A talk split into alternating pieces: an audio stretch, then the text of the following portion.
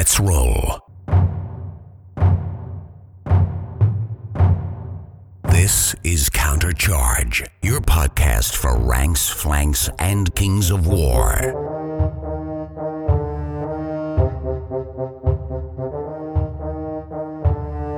Join your hosts as they delve into the world of Pannithor and bring you worldwide coverage of all things Kings of War. Welcome to Countercharge. I'm Tyler Schultz. I'm Matt Green. I'm Kyle Timberlake. And I am Jeremy Duval. Welcome! Really excited to have the Firefight Boys here for a great, awesome episode. We're going to be doing uh, a deep dive into some of the new juicy stuff from the Firefight Update book. So, really excited to have Tyler, fresh from US Masters, Kyle, fresh from the island of sad toys that we were both on, not being able to be not being able to be at Masters this year. Stupid Greek And- festival. Yeah, I know. Stupid, uh, uh, you know, promoting my heritage and being Cultural connected to my- festivals are yeah, lame. being connected to my community and fellowship. Boo. and then we have Matt from the Firefight RC, fresh from the UK. So really happy to have you guys here. So today we're going to be doing a couple things. We're going to be talking some hobby updates. We're going to be looking at Firefight at the US Masters. We're going to be talking the Command Protocols book. If you haven't already, make sure you listen to the Dead Zone the podcast. There's a bunch of cool stuff on that they did around the Firefight update. Uh, it, this really is an amazing book. So much good stuff. We're going to be covering just a little bit of rules changes, uh, a little bit of the rules around the models that they've already, you guys have already seen, new updated vehicles. We'll talk a little bit about uh, what we think uh, in general about the update, why you should get it, why we're all excited as firefight players. Uh, so we're, we're going to be taking a look at all of that stuff. So first off, we're going to do a little hobby update. So let's start with you, Kyle. I know you weren't able to make it to U.S. Masters because of your uh, family uh, hoopah requirements, your, your your your Greek culture. But what have you been up to hobby wise? Uh, I've been actually doing painting a lot. Like I, I've had problems before of like, oh, I want to paint this, and I'll paint something and like not finish project. But I kind of had a nice palette cleanser with Dead Zone. I painted GCPS and Enforcers and Rebs, and got um, all those set up. Uh, and now I'm on to my Forge Fathers with the intention of making. I have like three or four different Forge Father lists, so making all those and then finishing off the rest of the stuff to have it ready for firefight. Uh, and then I also did um, a 300 point BattleTech force to play with a friend of mine, and I screw around with the weathering powders. I have like the Martian red bases, so I kind of made that dusty, you know, shin high Martian coloring on the bottom of them, and it came out pretty good. It's one of those things where I'm always scared to do new hobby stuff because it's like, what if it turns out bad? Have all this was ruins, uh, but I sucked it up, and uh, it looked bad until it didn't, and it's uh, it's a pretty cool effect. And I think I'll my uh, enforcers are actually based on the same kind of Russian, uh, I'm not Russian, Martian sand. Uh, so I'm going to do that to them too. You know, I think what you bring up is a good point, which is sometimes in hobby, trying a new thing, it's like one step backwards, but three steps forward. Like it takes a second to adjust to learning it, but once you do, it's like another tool in the toolbox. Yeah. And if you haven't seen, um, I think, did you have that sort of basing on your Mazon Labs giant 50s robots list? Like that Yeah, Martian yeah. basic? Yeah. The, the, yeah. That's, I got a bunch of, um, I, I, should, I don't know if I want to do it on them just because they're all like painted like a, I got one of those Turbo Dork like chrome metallics that I airbrushed on. And it just, I love that bright chrome 50s robot look. Yeah, that's a super fun army. I like I like playing against that in Dead Zone of a straight up 1950s pulp esque uh, sci-fi robot army. If, if you're looking for it in the companion, it's it's under the name of Brobots. So Brobots, I love it. Love it. Yeah, so so great. Well, what about you, Tyler? I know you just came back from U.S. Masters, and we're going to hear about the firefight experience at Masters uh, here in a second, though. But what have you been up to? Are you excited? Did you come back from Masters charged for hobby, or what have you been up to? Yeah, actually, I I came back from Masters and I've been more motivated to paint some fire stuff, firefight stuff than I have in quite a while. So between that and the new book coming out, I got really excited and I put out all the Asterians I still have to paint. Uh, so I think if you're following along with my hobby journey on this one, I've completed all of the like basic grunt kind of infantry dudes. And I was saving all the fun stuff for now, and now I'm onto the fun stuff. So I've got to start painting um, my two Spectras for my total of three. So I have one that's painted currently, but now I'm going to have three. And then I've got my vehicles and stuff primed and ready to go. Keeping one of them undone because I want to see if I want to modify it or do anything or look at the new rules and all that stuff. And so I've got some tanks I need to work on. And yeah, it's all Asterians right now. I'm focusing on that pretty hard. And then, uh, yeah, other than that, I've got to play some games. Uh, I just finished playing two games of Dead Zone with my buddy. That was pretty great. He he came back from uh, overseas. He was teaching in China, and now he's he's back for a brief amount of time. He's going to go back out in August. So I've been hanging out with him, and then he it's so great. He just picked up Dead Zone again. Just you know, like hasn't played the game in probably two three years or whatever. And we were just you know I was like, "Well, you, you remember the basics?" He's like, "Yeah, I remember the basics." I told him the modifiers, and then I was like, "Okay, let's let's play." And then he just stomped my teeth in the first game.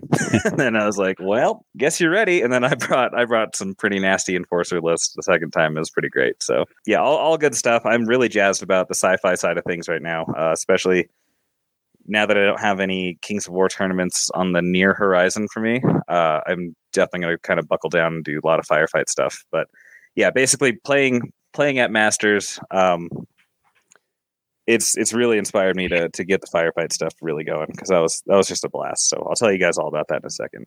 Nice. So that's pretty much the hobby side of thing right now. So for your Spectras, are you magnetizing them? Are you building some? Uh, like, can you? How are you building them? Obviously, because there's a couple different ways you can run a Spectra. Yeah. So actually, this is interesting. I so the the one that I already have that's done and painted is magnetized. So I swapped. I have a magnet for, on the head and then a magnet on the what on the right arm.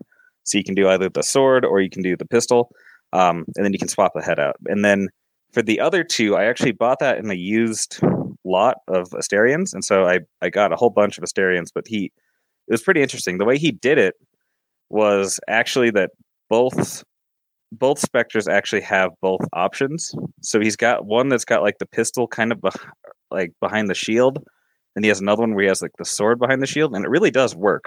So uh, gameplay wise, obviously, I'll just have to say which one that they are. But it's kind of cool that they have both options. And so this one was already put together, so I didn't actually model these. I'm just painting them.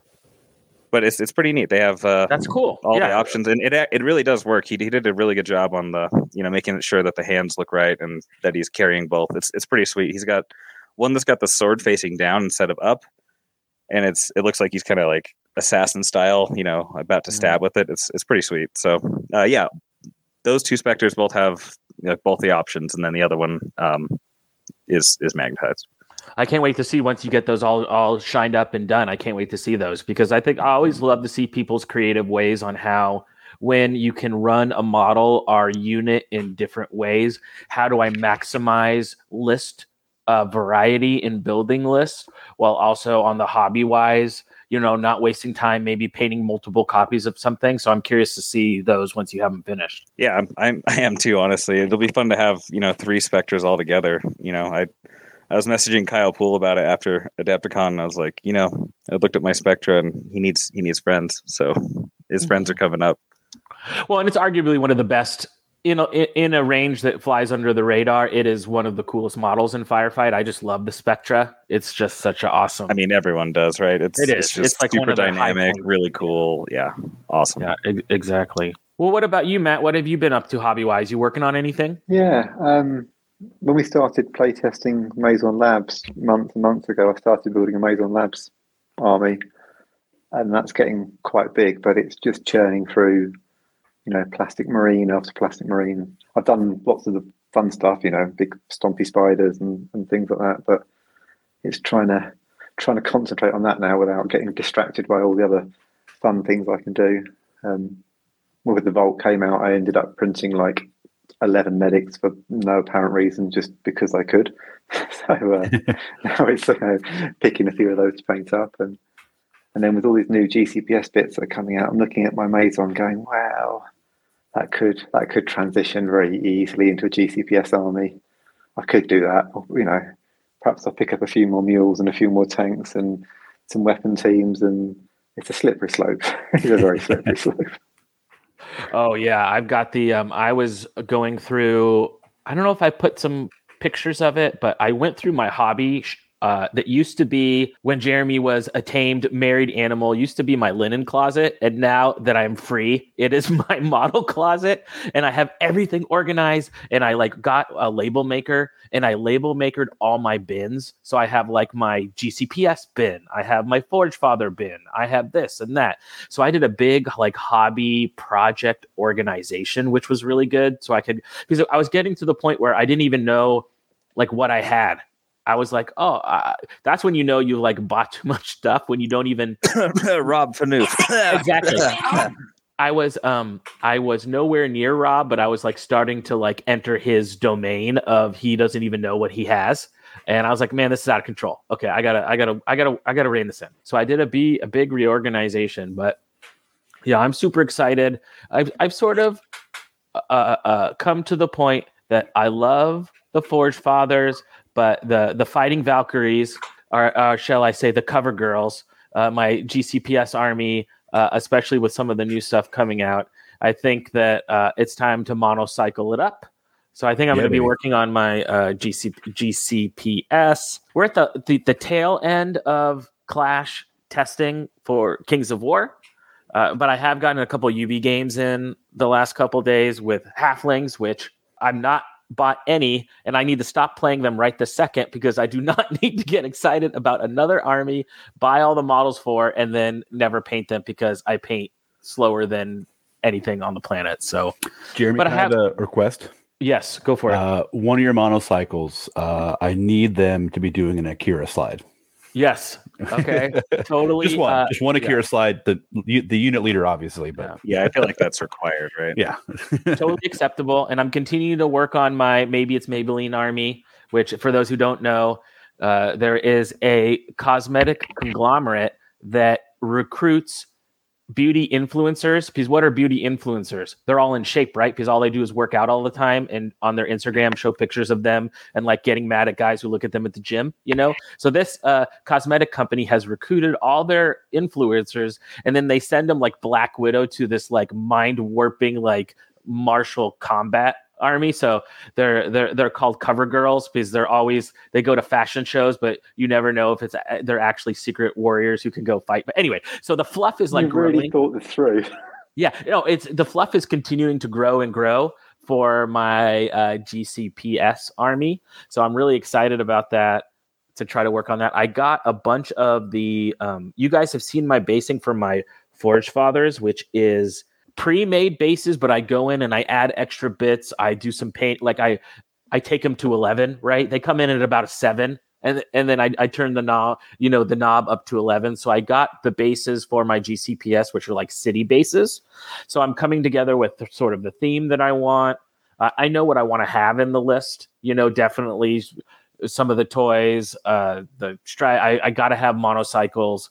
Uh, my biker gang. So, but I'm working on that. Outside of sort of the Mantic sphere, I have been doing some Marvel Crisis Protocol stuff, which has been pretty fun. Those are a great palette cleanser because you're not painting a whole unit, you're just painting one model, and each model is completely different from the next model you paint. So it's been really fun just to try new stuff. So I painted uh, Logan the Wolverine, which is sort of the Wolverine version where he's in the wife beater and the blue jeans and the cowboy hat, like not full costume Wolverine, which was a blast to paint. I finished Psylocke, which was a lot of fun. So that's been a cool, just like palette cleanser. Yeah, Um, the only I- thing that scares me about that game is it, it's really like conducive to the like want to catch them all. You know, once you have that, it's like, well, now I need the costume Wolverine, and then I need the, you know, Yes. I need all the X Men, and then, well, what am I going to do? Not have the Brotherhood, and then, and then it just like spirals out of control. That's what I'm afraid of with that game. working as intended. I think. I think so because they released a lot of models. Their sort of marketing scheme in that is very much based around that, Tyler, where you have like a pack and a pack will have two characters, right? Maybe you only want one of the two, and in the two characters, you get those two characters, but then you'll get a couple like uh cards like in the game that game you you make like a you pick like five or six special cards you can use throughout the event and those are sort of scattered throughout releases so but it's not something i'm going to do seriously you know i'm mainly doing it because um some of my friends, you know, Texas, like Jeff Swan, Todd Serpico, have been getting into it. So I'm doing it as like a fun Friday night uh, when we're not playing Firefight. If you're at a tournament, like another game that you can like mess around with. So for that, uh, and being a comic books guy, it's fun, but it is definitely like, and it has exploding dice too, which is it's hard to take exploding dice games hundred percent competitive and serious because dice explode. But roll yeah. eights, baby. Yeah, just roll eights. Which uh, that's funny, man. Now every t- where I go, uh, we have uh, Tyler. We have the good player. Uh, Yeah, just roll eights, baby. Uh, we just about what happens when we just roll each other uh, off the off the board. But well, Tyler, why don't you take us first through? First off, before Tyler uh, takes us through the firefight at Masters, I just want to take a second again to thank you. I originally, of course, was going to go uh, to Masters and help plan this with Tyler, but I had the drop. And just a big shout out to Tyler, to Adam, Travis, Tim, and all the Omaha, Omaha guys who helped helped us have a firefight present at Masters. You know, heart eye emojis. I'm making the little heart symbol with my hands. It's not the only thing I'm doing with my hands. I'm just kidding. I'm really just so thankful to you guys uh, for everyone who stepped in and supported to make Firefight at the U.S. Masters Fi- Friday Night Firefight a reality. But Tyler, why don't you sort of take us through how the day went? Yeah, man, it was it was really great. So we did it on Friday. Um, we ended up having seven players plus myself. Uh, so I did play in the event and run it, even though the running pretty much ran itself because of how well organized it was going into it. Thank you, Jeremy. Thanks to you and Adam, basically grinding out all the the hard details. I just got to do the fun stuff and show up and play, and it was great. Um, so basically, like yeah, leading up to the event, uh, I was just kind of asking around, and there's a few people that had signed up officially, and then there's a couple I think that didn't. That I was like, "Hey, come on, you're here, you got to play." And like, "Oh, yeah, okay, cool." And yeah, it was, it awesome. So I brought uh, five 1,000 point lists. I bought I, I brought the uh, Asterians, Forge Fathers, Veer-myn, Enforcers, and Marauders. And I'm happy to report that all of them got to see the table in some fashion or, or another. Uh, so basically, we had we had the eight tournament uh, players, and then we had a couple demo games going. Uh, so there was the demo game that Tim was running. So um, Tim Lonis was playing. I think he was using the G's. No, he he used Asterians, and then uh, I think Russ Barnes borrowed my Enforcers for that one. Uh, I had Grant Fetter playing Marauders, and he has caught the bug, which is great because he just sent me a message the other day that was like, "Hey, ever since Firefight at Masters, I can't stop thinking about Firefight at Masters. What do you think of this list? Blah, and just like all this stuff." So I think he's caught the bug. I think he really enjoyed it. So yeah, we had the one demo game going, and then Tim did another one later. Um, and then just because we had some foot traffic, we had uh, two other guys who just kind of looked over and they're like, "Oh, this is cool. Like, uh, is there any way we can play?" I was like, "Absolutely." So then they got to play uh, Asterians versus um the Veer-myn, and I used the Forge Fathers for the the tournament, and then Grant used my orcs. So everyone, all the armies that I brought, got to be used and got played with, which is really what I was really happy about because you know I did bring a lot. so it was good to see everybody playing. Yeah, we did three rounds, and then I decided a day of that we were actually going to limit the rounds uh, to only four rounds per um, game, and I think that ended up for like working out really, really well because it's only at a thousand points. Everything's a lot smaller, anyways, and so games tend to go pretty quickly. Like you know, there's not a whole lot of there's not a ton of different units on the board, right? So as you play, firefight's still quite killy, and so by the time turn five rolls around, it's usually already figured out. And so what I decided on was just to make sure that we were on time and that the games were going at the right pace. Is that I, I decided to limit the round time at the shorter points level to four rounds, and I think that was all for the better. So yeah, round one we did kill. So we just did straight up kill. I thought it'd be kind of fun because we haven't done that. So I guess meeting engagement is what it's called. Round two we did control. So it's on the four by four. So it's just four sectors. And then the last one we did the uh, like dominate scenario. So king of the hill in the middle, twelve inch bubble with the building and all that stuff. And it was a really great time. Um, I'm super happy everybody came out and played, and I think everyone who did play ha- was having a real ball. Like I just, it was just smiles all the way around and stuff dying left and right, and it was it was really great. Yeah, then we all had pizza between the second and third game, and that was awesome. So no one had to like you know figure out. No one was fading, you know. No one was hitting that that gamer wall, and it was it was really great. So I have nothing but good things to say. Uh, I hope next time we do it, we can do even more points with even more people because it was it was really really fun. Yeah, and some people have commented on um, the size, and we were really w- firefight is pretty new in America as far as the organized scene. I know in the UK they've been getting more tournaments in, and they're they're they're a good you know six months ahead of us in sort of organized firefight. So our goal at Firefight Masters was to have a firefight event, but not stress about um, how many people we had because again people were traveling there for masters so it was hard to bring an arm bring armies for multiple game systems and it really was we just wanted to get firefight in the front of the people who are community builders in their home areas which a lot of the masters people are so it was really just like a a uh, I guess a long commercial for the game where you could take a look. So, do you think that was successful? Were people coming by Tyler taking a look and yeah, you- you definitely. there was And some there was- buzz? There was a lot of people that you know actually had firefight stuff and probably would have played if they got into town a little bit earlier. So a lot of people you know when they're going to masters or something they, they plan on getting there on friday in like the late afternoon or early evening. And that's already when our event was going you know so like we started at two o'clock i think. And so i think that was one of the bigger challenges is just you know people's travel schedules didn't quite line up for the the proper full event I mean, obviously, we had plenty of tables. We could have had people just playing on the side, but I don't know how many people were um, planning on that. You know, um, but I think the biggest issue is just people showing up because there's quite a few people that would talk to me and they'd say like, "Oh man, if I would have got here earlier, I, I would have loved to play in that." You know, oh, I got, I'm working on my Marauders or whatever it is. So yeah, overall, I think it was a pretty pretty good event. It was, you know, obviously fairly small, but it was a, it was a really kick ass time, and I think everyone had a, a good time with it. So again, I'm just happy we got to do it, and I got to play three games of firefight. So Totally. So who who en- who ended up on top? Uh, I'm rolling my No. eyes if you can't tell, but it's oh, uh, geez. Travis Tim pulled it off. He he Oh, had final geez. round against Kyle Poole, Marauder on Uh-huh. Marauder violence, and it came down to I think one unit needed to die or survive, depending on which side of the table you're on, and like whatever happened was exactly what needed to happen, and so he squeaked out a win.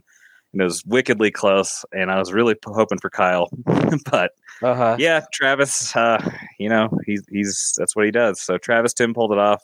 I, um, and Marcelo got best painted with his GCPS. Oh, which is gorgeous. Gorgeous Yeah. army. Yeah. Um, and so yeah, it was, it was just a ton of fun. But yeah, unfortunately, Travis won again. Nice. Well, not nice. Um, no, I'm just kidding. Good. You know, I just it was it was really great. We were posting. You know, Tyler was busy running the event, so he was sending me photos, and then I was posting photos during the day. You know, so it was just it looked like everyone was having a great time. Uh, I know I heard from multiple people who played in it really had a good time, and it shows you to how fun the game is that people try it out and then they go home and they're making lists. They're they're they're. It's an easy bug to catch, right? Both Dead Zone and Firefight, I think both fall under that umbrella. Is that it's a really easy thing to get excited about. Yeah, and there's like variable amounts of um, familiarity with the game already. Some people had already played it like Adepticon. Other people like this is their first time. People were borrowing armies. People were trying new stuff. You know, they a lot of people brought their own stuff, which is awesome. So it was it was just a really good time, and uh, there's a little bit of something for everyone. You know, it only being three games was it worked out well because I got a nice little bell curve of like wins and losses and stuff, and so it was, pretty fun, pretty easy to manage. Yeah, and as we go, I think we're going to see more, more and more uh, U.S. tournaments as we try to make things more robust. And and again, it's such a, a new scene. We're still learning like what scenarios work, what sizes do people want, you know, all that sort of stuff. So I imagine at first, firefight will be more part of like other events, right, where we try to include firefight as we begin to grow it. And then we'll sort of transition into standalone firefight events. That's sort of what makes sense to me. is- yeah, and that was kind of the main feedback from everyone who played is they're like, man, I wish we, we had more points. Like this was this is great. I could totally see why you'd want to play it like fifteen hundred or whatever the number might be. So yeah, it was a really good event. Nothing but good things to say, really. awesome. Do you think a lot of your firefight players are going to also be Kings of War players? Or do you think you're going to draw more from Dead Zone or from third parties? Uh, I think we are coming at it mostly from the Kings of War angle, just because that's the people that we know that are playing Mantic games, anyways. Um, if I have like a really strong Dead Zone scene, I'll definitely introduce people to it. So I think it just depends what games are being played in your area, honestly, because a lot of people are trying to, you know, scratch that itch, and especially with the tenth edition of the other game, I just after watching some battle reports, I was just like, oh god, this is why I don't play this game. so hopefully we can recruit some of those people too. Yeah. Um, because it'd be, you know, I, I feel like this is the game that is really what people want when they want a sci-fi six by four, you know, game on the tabletop. I find one of the, the hardest things to set up a firefight tournament at the moment is to not clash with a Kings of War tournament because there are just so many of them. Lots of people that want to play firefight. Um, it's just finding time to do both. Yeah, absolutely. It's definitely a challenge. It's not stepping on the other toes of other games. The uh, local guys I've gotten into Dead Zone as kind of like their first miniature game are at that point now. They're like, oh, like, is there something beyond this as far as size? And so I'm I'm getting ready to get them into um, Firefight and actually the new starter set. The two two I know like one wants to play Forge Fathers, another one's already collecting uh, Vermin, and I, I was mixing the names up in Kings of War and Firefight Ratkin. So like, oh, a starter set is that one perfect? So I think uh, that'll be in the near future is getting that starter set. Yeah, that new starter set is awesome value. Holy cow! Like with the vehicles and everything included, it's it's crazy good. I think. Yeah, and I know the new GCPS one on the Discord. Somebody was like, "Hey, is this real? Like, this seems like a really good deal. Is there like pits missing in the set?" And like, no, it's a full thing. And like, all right, well, guess I'm getting GCPS. So Mantic's Thanks. kits, uh, the the deal kits are always uh, are, are a deal. Yeah, Matt brings up a good question, right? And I think we're still figuring it out. I don't think we have the exact answer on how to build the firefight community in the United States. I think that we're we're sort of figuring that out at we go at, as we go. I mean, there are areas of the country you see it at Adepticon where they have big dead zone tournaments. We had a bunch of people play firefight, and then there's other areas where dead zone is popular. Like we have a lot of people playing dead zone in California and the Reno area, but there really isn't a uh, like tournaments for it, right? Whereas there is, no matter where you go in the U.S., for the most part, there is a Kings of War scene, whether it's one GT a year, two GT years, or whatever. There is a certain amount of momentum, right? Our inertia that that ball is rolling down the hill. Maybe that ball is big, that that snowball is bigger in certain areas than others, but wherever you go, the ball is rolling. So that just sort of makes sense, I guess, to start with the people who are familiar with Mantic and how they do things. And I think there are a lot of Kings of War players maybe who want to dabble in sci-fi or who like sci-fi or whatever. So I, I, it just makes sense as sort of like it's a starting point.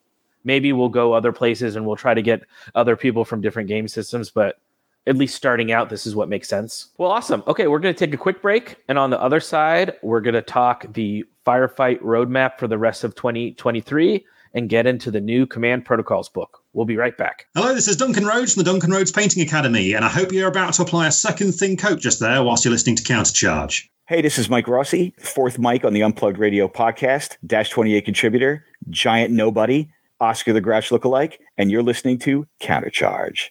And we are back.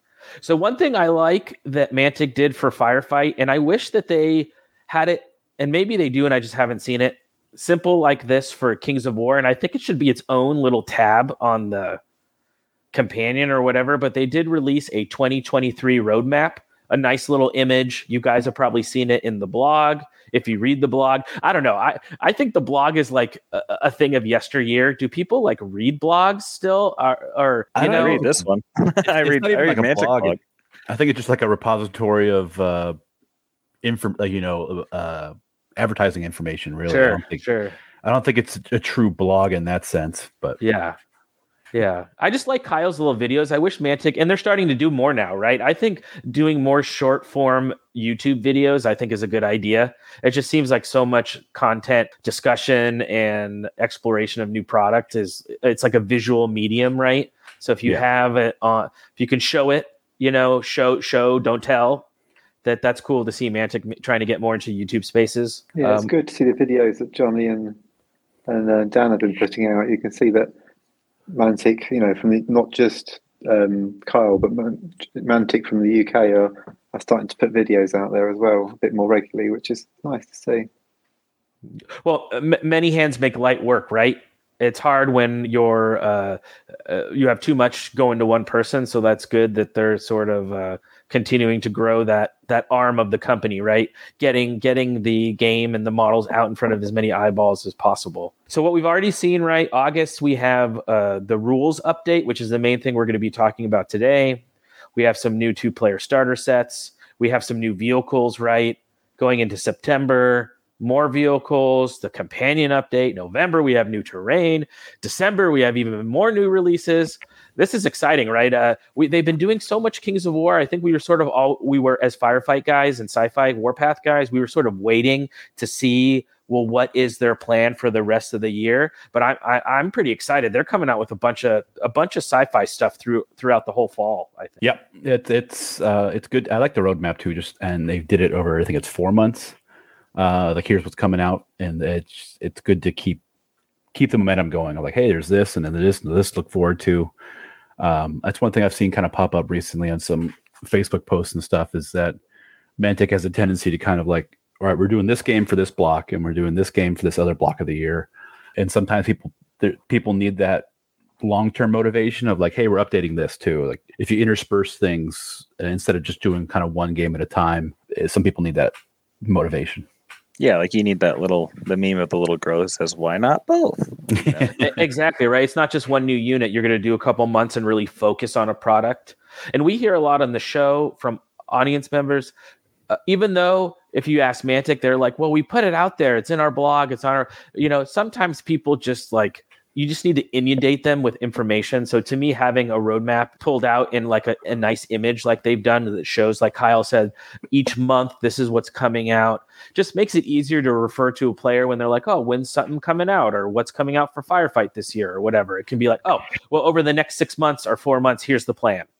So you have something you can always go back to to see uh, what's coming out in the order that you know and you know sometimes things get delayed we all know that but here is our here is sort of our treasure map you know for the rest of the year it was useful having it as a an image as well because i think you see it on the blog but that image was then posted on facebook it was posted on discord it mm. come up in different people's conversations so it's not just sitting on the blog it's kind of making its way around social media as well. And that's why I bring it up. I think you're exactly right. Just not just doing a roadmap, but it's something so simple. Doing a roadmap in just that style of image that they did to me is a perfect thing because in a second you can paste and copy, save an image, and you're like, oh, what's what's Mantic working on for the next whatever months? Bam, Bob's your uncle. Here you go. So I definitely recommend doing that.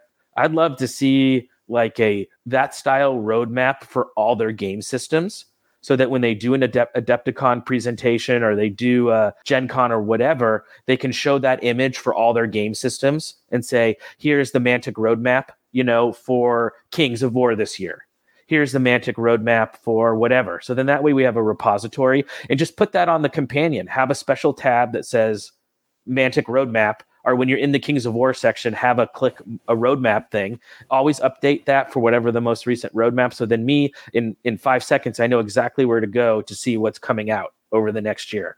I think that would be good to help build excitement. Yeah, all yeah. I know is it's it's working. I'm hyped. Let's oh, do yeah. this. mm-hmm. So first off, before we get into the the new command protocols book, I'm curious, and we're and we're going to talk a little bit about these units when we get into some of the faction discussion because we have gotten permission from Mantic to share a little bit of the rules around some of the new models that they've uh, showed you guys. But just in general, because it's a hot topic, right? It's uh, uh, lots of opinions. We, we never, as war gamers, we never run out of opinions, right? What do we think about Mantic sort of incorporating some models from their partnerships uh, from other companies? Like we've seen it right in the Wolverine tank for GCPS. We've seen it in the drones for enforcers.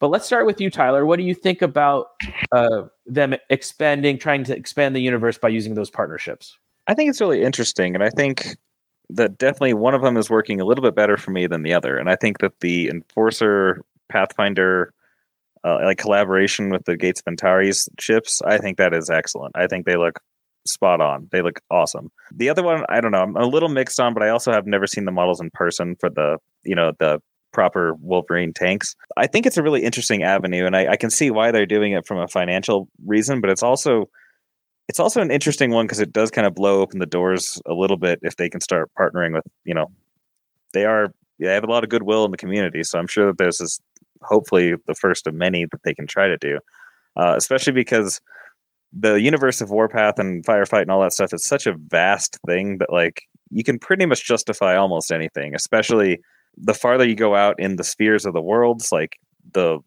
crappier the tech gets, and I think that's awesome. So I, I think from a, a, lore perspective, I know it's been getting a little bit of flack from from some people saying that you know, it doesn't match the style of the universe, but it's like eh, it actually does match the style of the universe. You just got to be in the right part of the universe. You know, you're just not in those first two, maybe three spheres. But if you're out in the outskirts, like man, they don't get the good stuff. They get old, rundown tanks and stuff. So I think it's pretty interesting. I'm really hyped for the the Pathfinder vehicles. I think that's a really cool option, and uh, I don't know. I, I think it's an interesting first step into like a, a, different kind of direction for everything and hopefully they're really successful and shows that people you know want to buy more stuff because if there's a bunch of people who buy a bunch of tanks they go oh maybe we can make some tanks of our own and people buy the hell out of them so you know i, I think it's a good first step. I think it's pretty cool for the most part. What about you kyle? Yeah i think it's a, it's a great opportunity for mantic to add uh, a bunch of models to the game uh, that they otherwise wouldn't be able to because you know mantic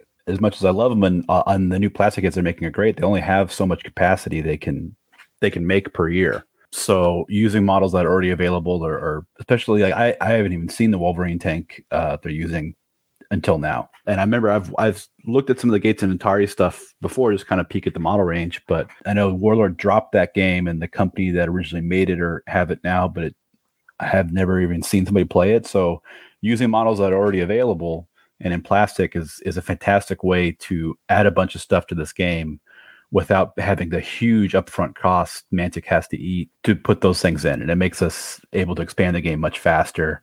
And then if that gets, uh, I, I, you know, just talking to everybody involved with Mantic and the different rules committees from different games and stuff like that. If you guys buy the models, especially these models, then there's incentive for them to make more. It's it's kind of one of those chicken and egg things first, and this is the best way I think to to get ahead of that is hey here's a bunch of new models here's a bunch of new cool stuff i know people have been going nuts for the new um the mule the new mule uh upgrades and things like that it, it's it's really cool and if if people jump into that man to go okay this is worthwhile now we can then add like the Lancer tank everyone's wanted forever and things like that because it makes sense investment wise. They know they'll get their money back, so I'm excited. It's, it's cool and it opens opportunities for a lot of other cool stuff. You you've hit it on the head there. This this is an opportunity to have things in the game that we just wouldn't have had otherwise. This wasn't Mantic decided to partner with these people instead of going and making the Lancer. This game's going to grow. I'm sure it's going to grow. It's a brilliant game, and that will give Mantic the opportunity to make new plastic kits and stuff, but they're really expensive. And at the moment, the game had a kind of imbalance in that only some factions had tanks. You know, if you were a Forge Father army, you had tanks. If you were GCPS, you had armored cars. So the fact that they've gone out there and they've they've, they've got this Wolverine tank, whether you're a massive fan of the aesthetic or not, I personally like it, but that's just me. It puts another unit into that faction where there wasn't something like that. I, I would look at the um, enforcer army and I would think, I want a ground vehicle. I, you know, I don't just want striders. I don't want aircraft. I want a ground vehicle. There's now a ground vehicle for um, enforcers that there wouldn't have been because this sort of cycle round, other than those two vehicles, it's been taking the, the, the plastic kits that exist and, and putting resin parts on them.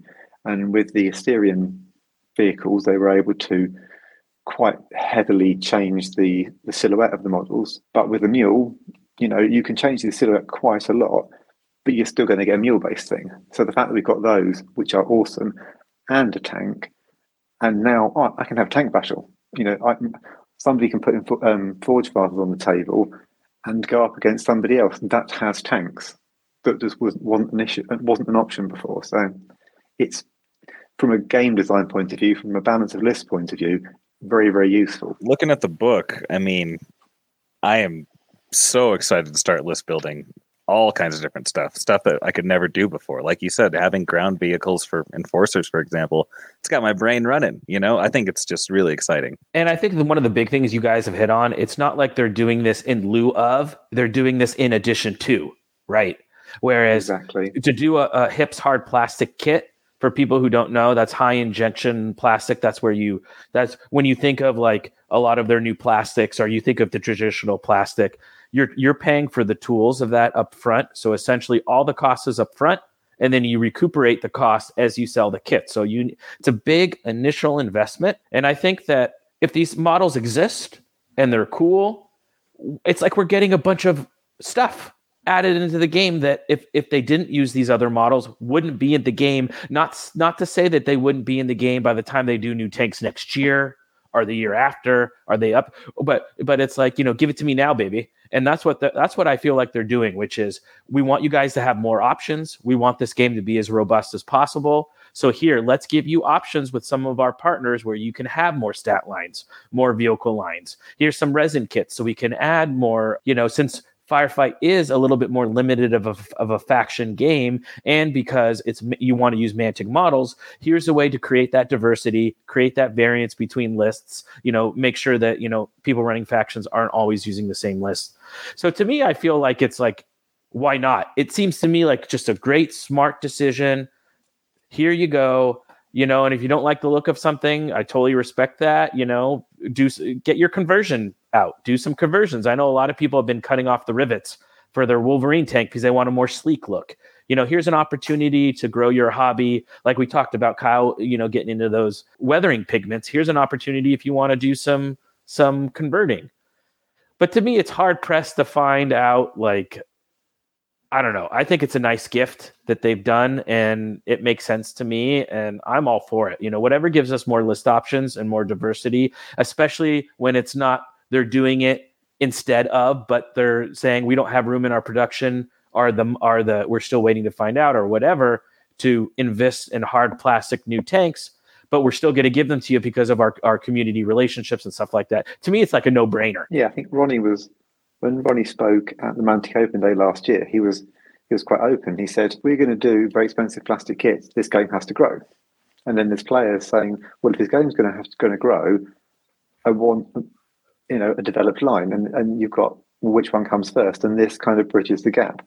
The game is growing, and then Mantic can make the investments. It's brilliant. I think I like it. No, that whole like you said, Kyle, that whole chicken or the egg. Do people get into a game because it's more there's diverse choices and the models are great, or do you need to have the game have a little success and then you invest in it?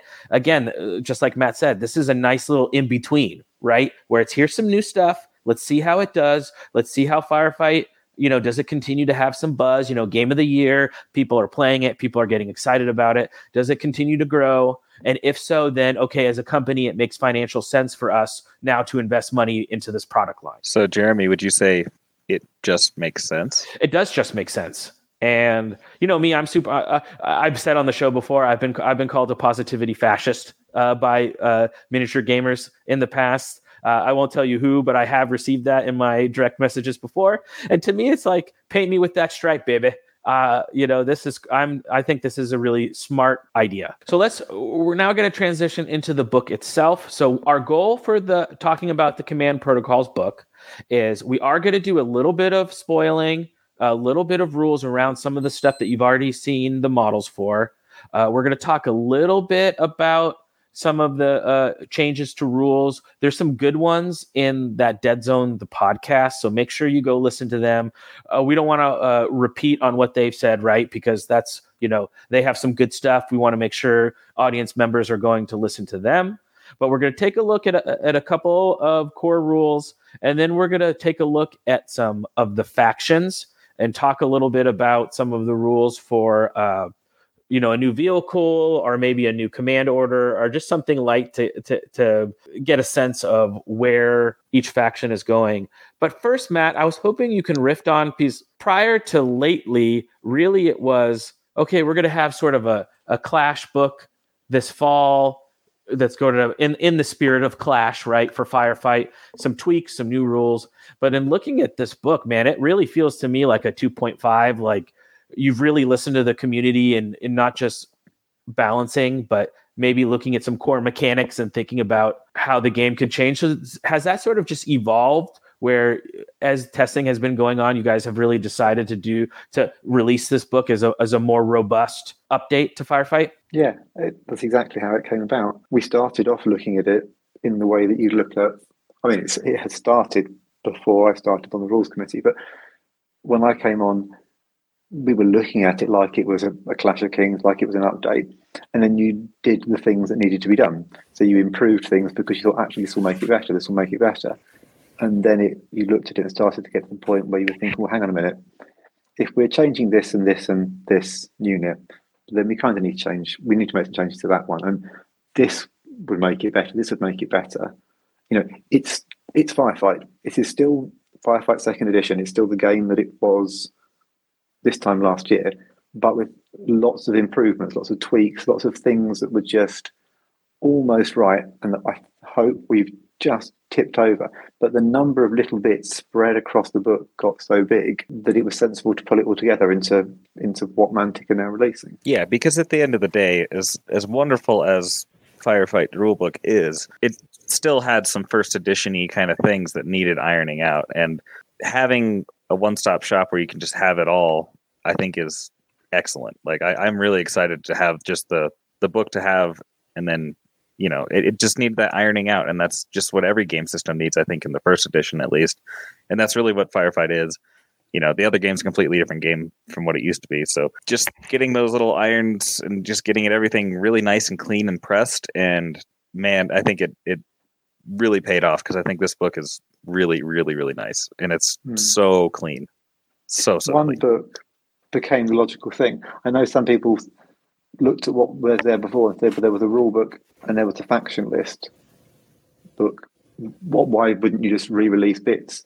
Well, if you're going to go out and buy a new faction list book because there have been changes to the factions, Mazon Labs has been added for a start, and all the other little changes and all these new vehicles, you'd have had to have got that. Then you'd have had to have got a rule book, a Clash of Kings type rule book for the core rules changes and the mission changes and, and those sorts of things. Well, if you're going out and buying two books, one book's going to be cheaper, isn't it? And if it's got all the rules in it, it, it makes it easier to look through. It makes it easier to go through. I mean, obviously, the easiest option is going to be the companion, and that can change. That would change with FAQs and everything. But if you want a book, this looks like the the only really sensible way of doing it. Yeah, and in the scheme of things, still you're not, you know, you're not having to buy books monthly. It still is a, a once a year or once every eight months sort of type purchase. Which to me, I don't have a problem. I'm old school, as I posted on the uh, Countercharge Facebook group. You guys have seen my comic book library. I like having physical books, so to me, I'm excited to buy a new book and add it. I have all my Mantic books and my my signed copy of Drowned Secrets by Ben Stoddard all in a nice row on my bookshelf. So I'm psyched to see it. And I don't know, Kyle, you and I, we've done playtesting, and I know Tyler has too, but we've playtested Kings. We've worked on, you know, played tons of Firefight. It second edition really was first edition, almost like uh, some like an open beta test. I don't want to quite say beta test because it was a completed finished product, but I really feel like they've looked at this first sort of year of Firefight playing and have been like, we don't just want to address point discrepancies. We want to look at what core game mechanics need refinement. Yeah, yeah, it's uh, it, you know I don't want to beat a dead horse, but yeah, we it the book went out to the public and people said, "Oh, what about this and this and this?" And because it was a first edition, there were so many changes from uh, the previous edition of Firefight that uh, you know, and you can only play test so much when you do a big rules change like that. You need everyone to kind of pitch in. So all those comments I've been taking in, and then additional playtesting beyond that to really make this a, a tight rule book and and I really think it it, it reminds me if, for people who played second edition Kings of War before the first Clash of Kings. I'm not sure everyone remembers like how the the oppressive things that were in the first uh, second edition of Kings of War, like defense six dragons, regenerating dragons, and flyers that you couldn't ground and jump over things. Oh, it was horrible, man. I Yeah. played against Forces of the Abyss. I still I, I still have uh, nightmares from trying to play Yeah. against that army. Uh, yeah, but, the, the core of the rules were excellent. But then Yeah. there's just a few little things, right? It's like, Yeah. oh, well, it's just that little dragon that needs to get grounded, tweaking, and then that changes the game completely. But to have that not in the, you know, you can't just throw that in some book. Really, I think it works better if it's like written in the rules. So Yeah, exactly. So it, it, it is this book is that first Clash of Kings update basically with a little more sauce added. Um, and there's always the benefit of the the Mantic Companion. If you're a subscriber on that, you don't have to buy the book. just just go on there. You have all, all the arm lists will be updated. Uh, all the rules will be on there. Um, and I'm I'm like Jeremy. I like buying books and stuff like that. And it's also it's for me. It's really easy to get somebody brand new into the game. If I go, here's the book, read it that's that's always been the biggest thing for me is uh, one like having a book and just reading it in my downtime it, it gets lore it just have that physical copy a lot of people are still still into that and it's really easy for me to transfer that and go here look at this Um, but at the same time, if people are looking to save money or don't really care about that aspect, the it's really hard to beat the deal that the Mantic Companion gives you. Yeah. Yeah, I, I, I mean, I've we've been big fans of the Mantic Companion. You know, uh, no, uh, been realized. You know, it's a living product, right? It keeps getting better and better. But to me, each thing they add, each refinement that they do, the value per dollar you spend on that uh, gets better and better.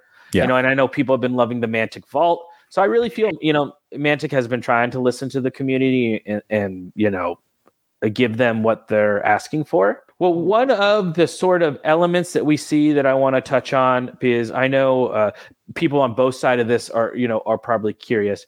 I know in sort of second edition, one of the boogeymans in in the room, right, was those combat assault ar- armies that could just there wasn't great answers to them. And what I mean by that, no matter what you did, they could do what they needed to do. There wasn't that agency. There's one thing of, of playing a play style that's good and effective, but every play style in the game, you should, I think, for a healthy, robust ecosystem, there should be a way for me to try to strategize to play against that. And we saw some difficulties around that, right? The Marauders uh, the uh, skyscrapers, right, being able to charge you on the first turn no matter where you go, or maybe some of the guys coming out of tunnelers and just totally totally wrecking you. So I think they've done uh, some interesting orders, in my opinion, not to take away from assault armies, but at least give you some options on how to play around them or against them. One of which is a cool new order, uh, new action that I'm going to read, uh, go over just briefly, and then I'm curious to, to th- think of what you guys uh, think about it. It's called Overwatch. So it's a short action, and essentially you can use it as a short action.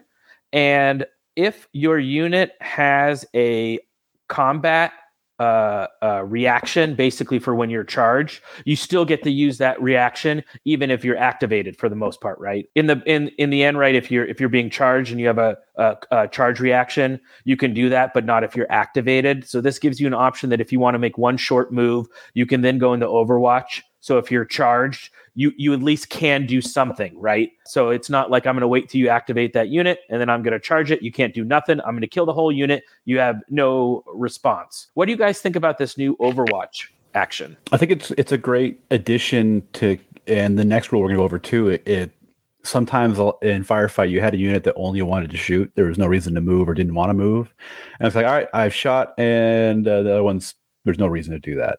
Uh, so this is beyond hit the dirt this gives you another thing to do with a unit that's standing still to shoot or uh, a, a, it makes better screens. If you want to have a screening unit with a charge reaction of some kind, you can move them up and then give them this this uh, Overwatch. So anything charging in now is to think twice. Big part of this rule too is that there is uh, like pinning is becoming more important in the game, and if a unit on Overwatch is pinned, it has additional negatives to its its charge reaction. So you can't just be immune to things like that. And it makes that dynamic between pinning and command orders to unpin things and when do you activate these units and when do you do stuff. Uh, it gives a, a nice, uh, even deeper counterplay aspect to firefight that I'll enjoy. Yeah, I think that's the the right word there is counterplay. It gives just a new option for you know, you know you can't get out of the range of that you know plague unit that's about to charge you but now you can make them at least think twice because you'll be able to blaze away as they come in. Or you can take the additional minus one modifier if you're going to do controlled fire. It just opens up a lot of doors to not getting stuck in in that that little gameplay loop where it's like i have to, i'm just waiting until the guy can't move anymore and then it's then it's just game on then i can do whatever i want.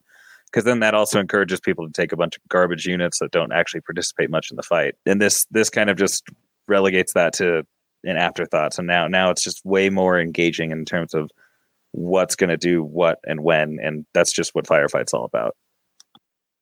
I think as a as a rules committee, you have to be very careful. You see a problem, you see something that's being done that's making the game less fun, and you have to deal with it in a way that doesn't take away people's agency. So if you're seeing some close combat builds that have been very, very powerful, you need to find a way or overly powerful, let's say, you need to find a way of dealing with that without just making those close combat units rubbish.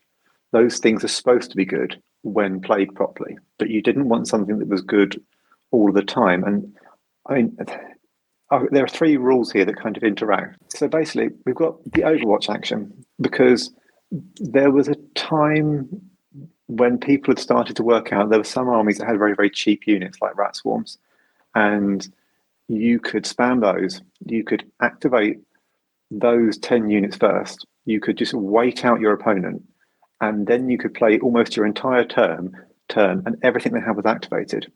And that's when you suddenly appeared from cover, and, and you played like a one-player game against them. It, it almost wasn't fair. Um, but we didn't want to stop people being able to do that. You know, we didn't want to stop them ha- being able to have those horde armies because that would just be stupid. So we looked at it and went, well, how do we make it so that a small elite army that is based on shooting still stands a chance to hold off a, a, a horde melee army without stopping people taking a horde melee army? And this almost allowed people to say, okay, you're kind of using up your turn on that cheap unit you don't want, but I'm going to reserve the right. I'm going to reserve my short action and I'm going to use it later on when I need it so I don't get totally destroyed. But you can still deal with that because you can still pin me. You can still throw something else in to tie me down and, and then hit me with something else. There are still options, that I'm not totally out of the game. It corresponded with another keyword we put in called auxiliary. Now, a lot of you have seen Mantic have just put out um, a blog post on how army building works.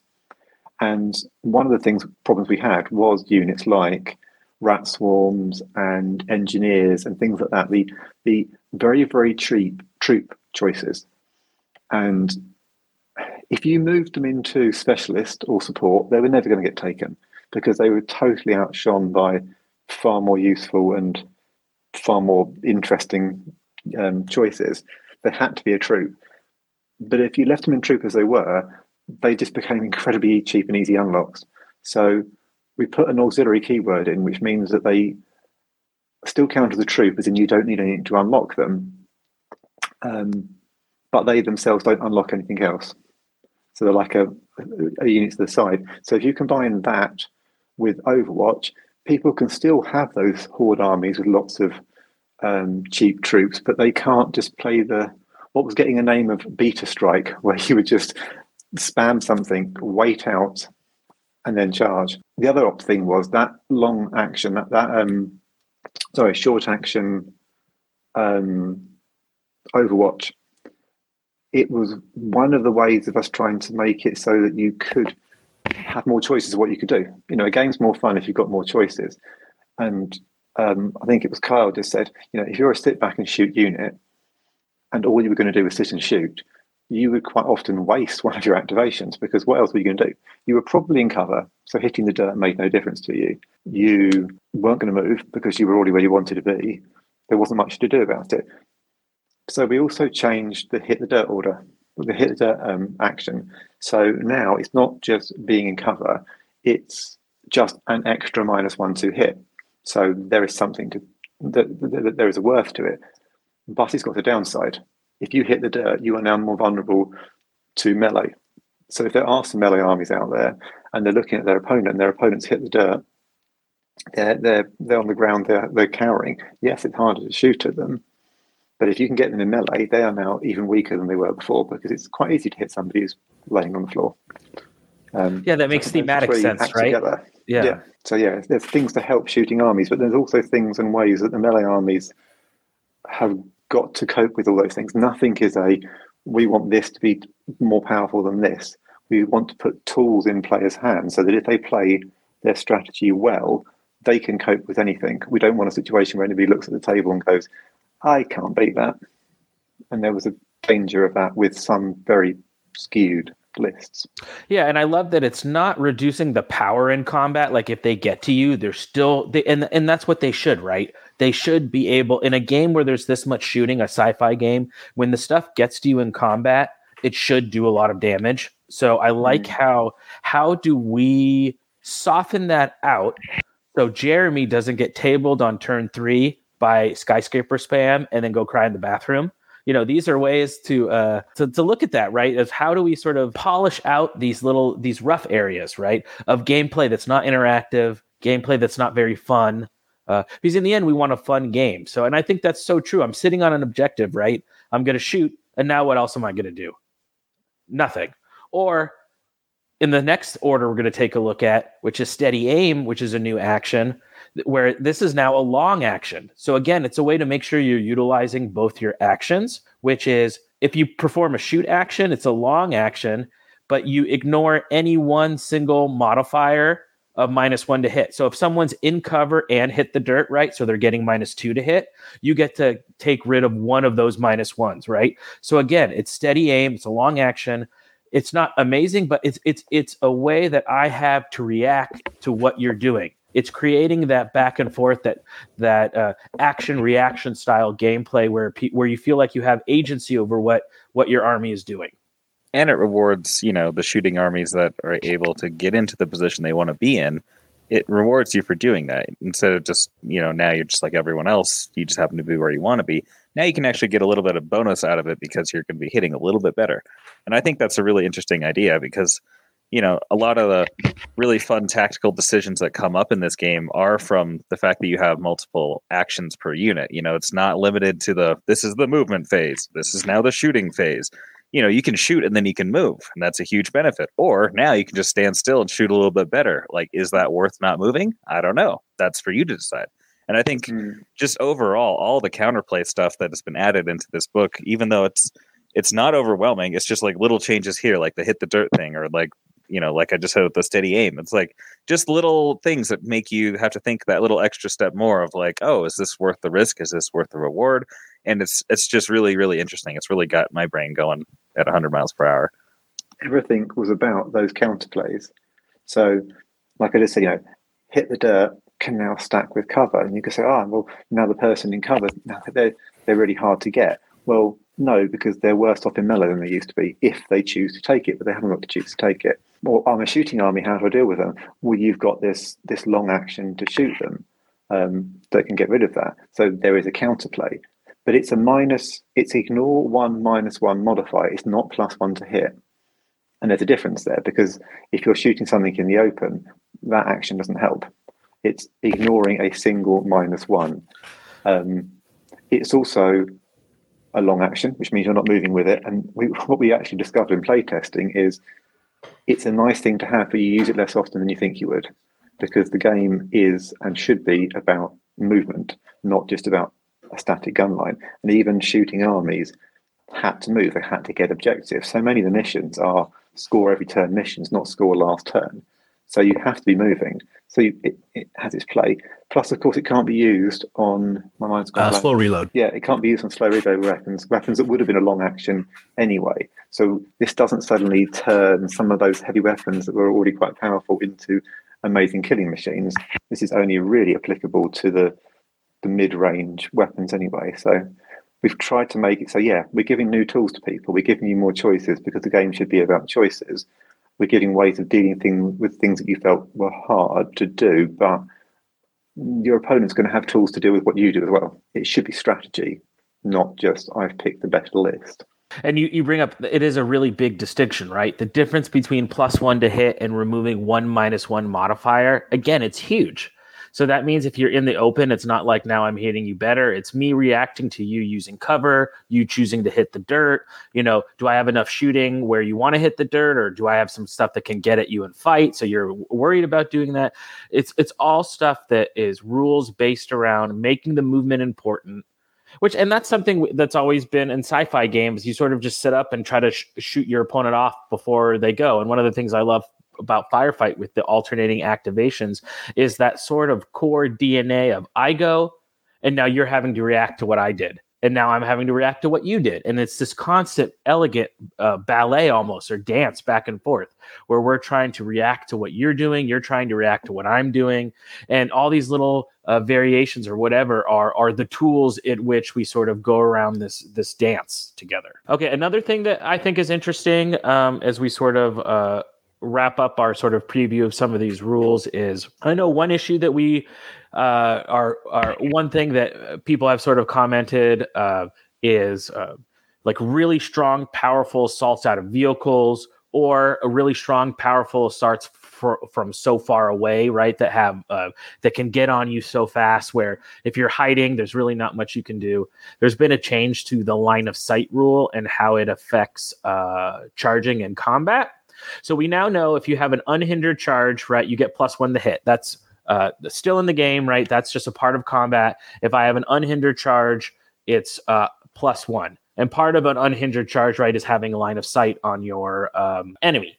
So what they've done now is if you do not have line of sight or your line of sight is blocked to what you're charging, you're getting a minus one to hit and uh, uh, minus one to hit your target, right? So, which I think is really interesting, right? So it's making that if you do want to charge out of a vehicle or charge from uh, not seeing your opponent, that you are paying. You're. It's not like you're just going to fight per normal and just not get the extra bonus, but you're having to actually pay a penalty.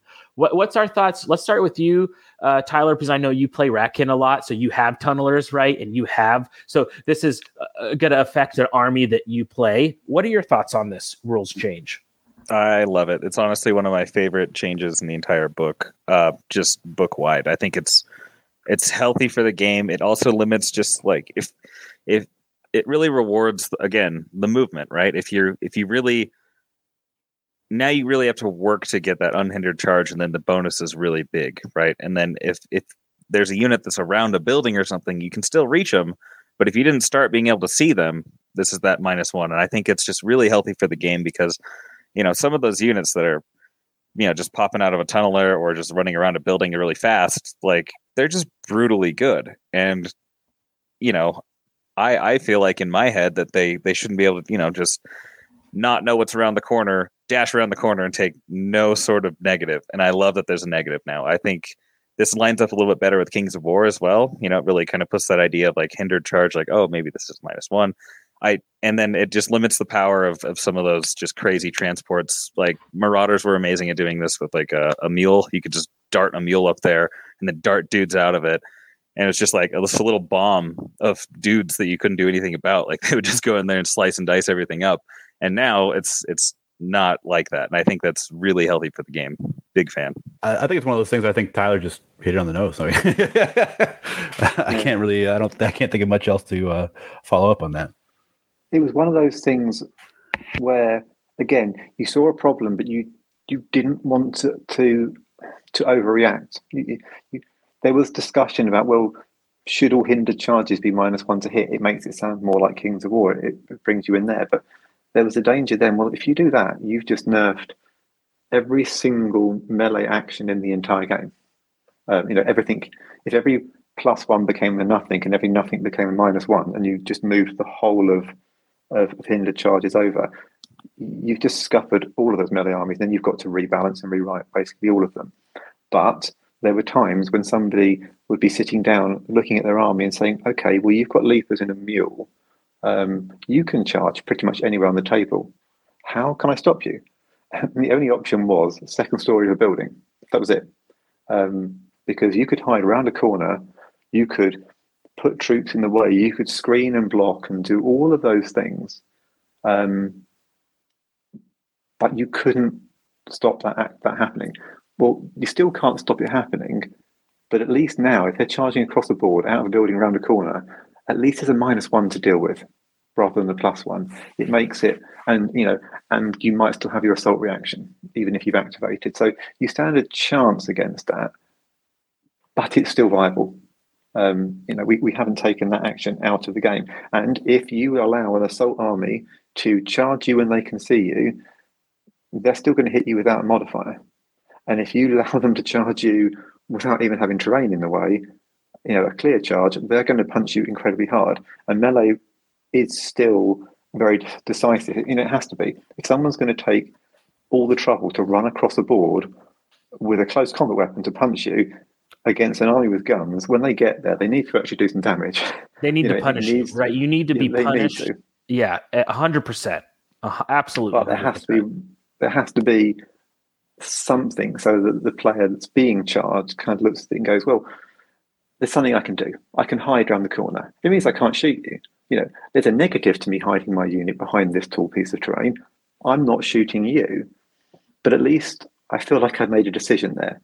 And I think the real problem, and it didn't happen as often, and, none of us are quite sure why it didn't happen more often, and that was that you could decapitate an army by taking out its command options really early on, because that whole you know leaper in a mule, um, reanimation division with a few security guards in a mule, all of those sorts of things. You could hit command options turn one in some cases, depending where they put them, turn two. Um, Yeah, that remove may people's not command be dice. exactly what Tra- Travis Yeah. does a lot. So now you can say, well, my command choice is I'm going to hide them. You're going to get at least a minus one to hit them. But my shooting unit, I can't risk hiding them. I'm going to have to put them in the open because otherwise they're going to do nothing. And and then you might hit without a modifier.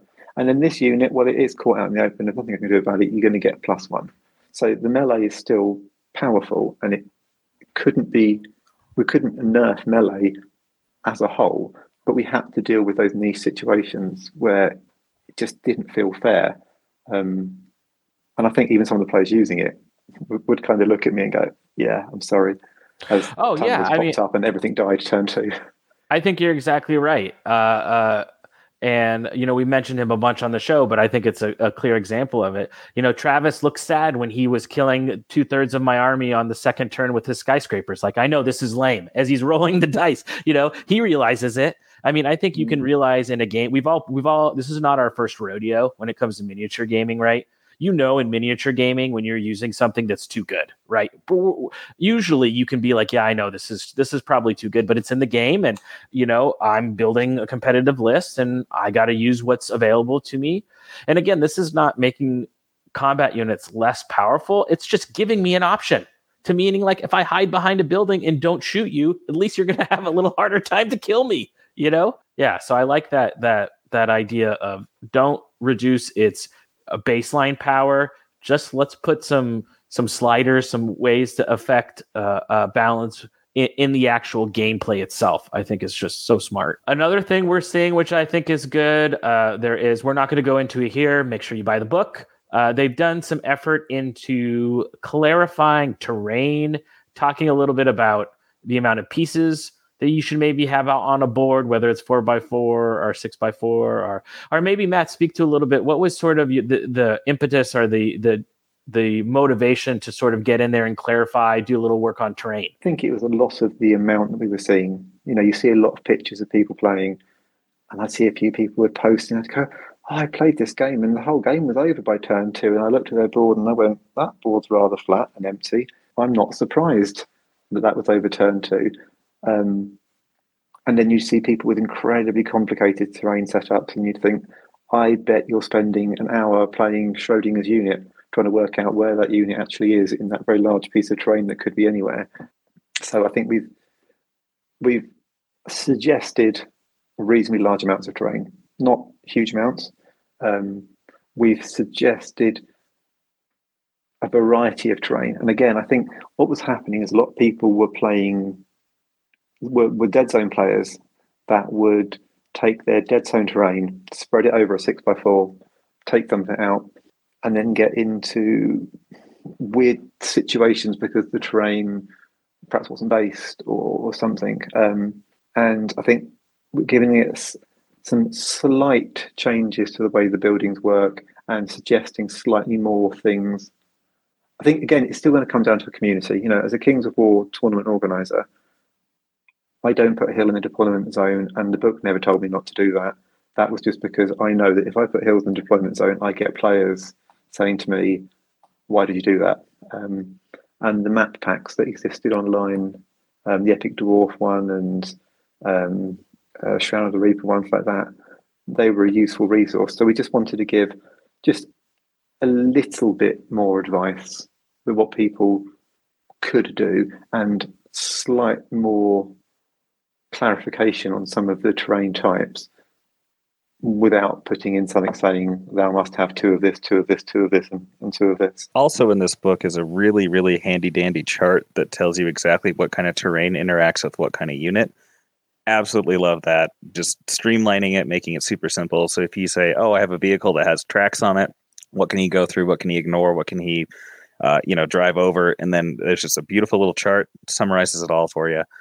Big fan of that. Just makes everything a lot easier. So That was so much more work than you'd realise. Oh, I bet. it took so long. I mean, well, I, again, I appreciate it because I think it, it really does, you know, make that a lot snappier. You don't have to flip through and then read, oh, wait, where's wheeled? Uh, okay, hold on. So if he's wheeled, but he's, you know, driving over difficult, is that blah, blah, blah. So it's just in a chart, boom, done. Love it.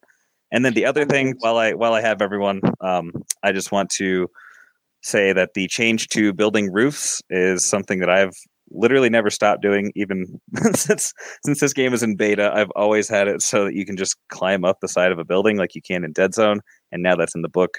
Uh, i don't know who decided to make that official so you don't have to go into the building and then pop up to the top. You can still do that if you want but the fact that you can go up to the side of a building climb up like you can in dead zone mwah, chef's kiss.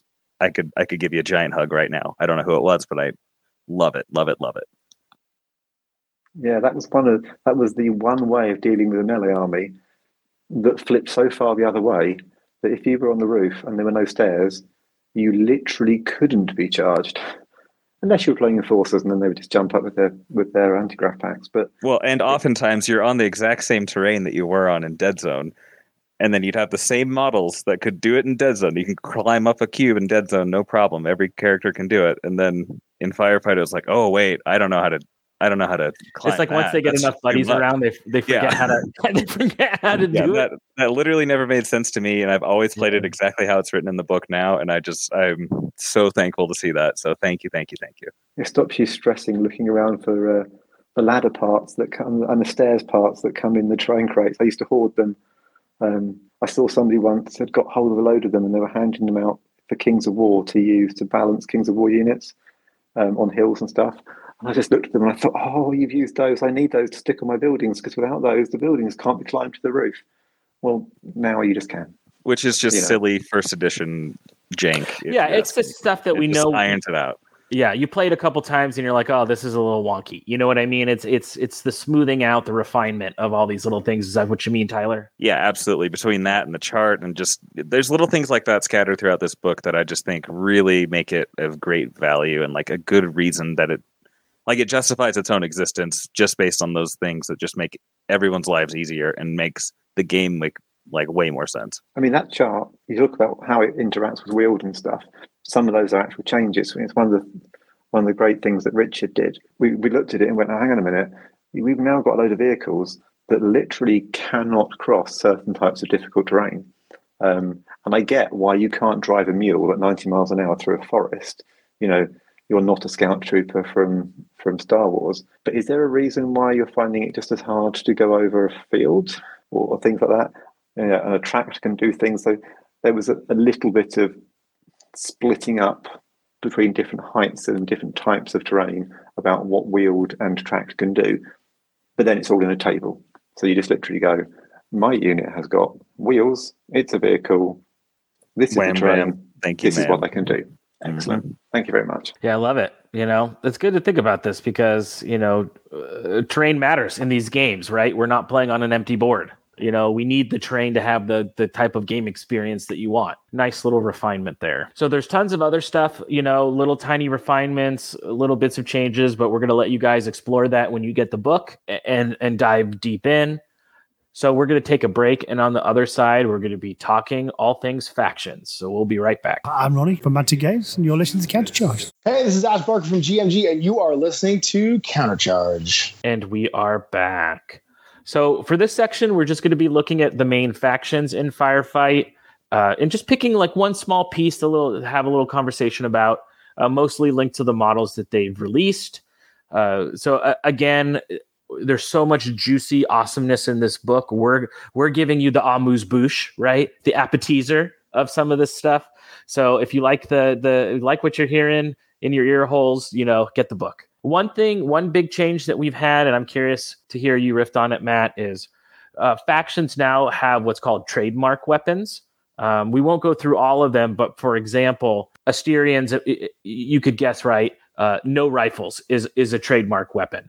And when you guys are looking in the book, you'll find certain orders now are only linked to trademark weapons, i.e., not being able to use your super buff shooting orders on your special weapons, right? You can use them, but it's more on your basic stuff. So again, we see, you know, uh, looking at was was using, you know, certain orders on your your awesome missile launchers numerous times in one turn, you know that that was pretty good. Maybe a little too good.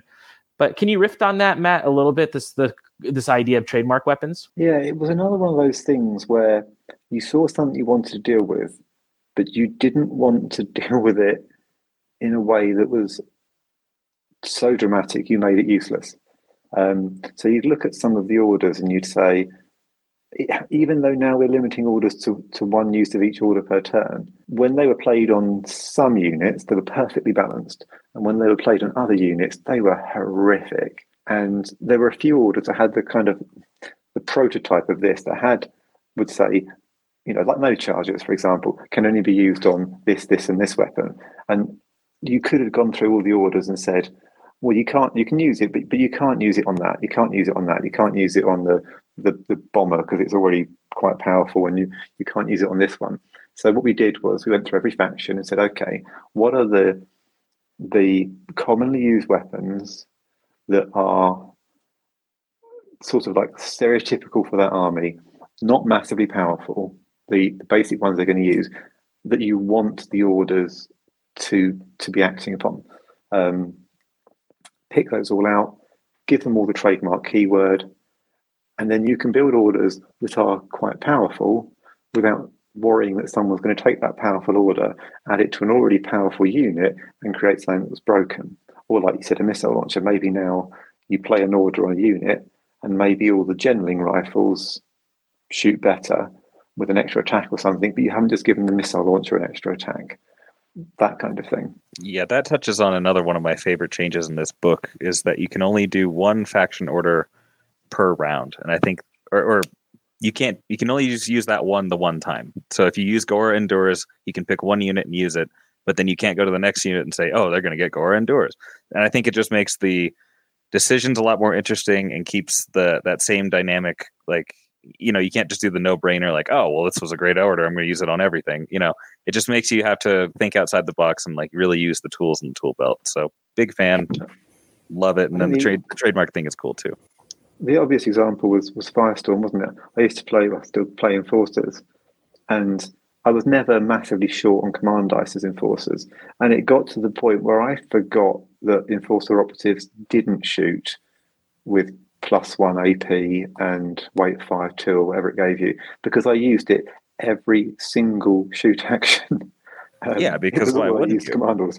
Yeah, right. because why not? And it got to the point where like, well, you might as well just make it their base stats, and we didn't. But you know, it had got it had got too good. Whereas now you say, okay, you can use you can use a good order. You can use it once, and we haven't got to dumb down the order because it's going to get spammed.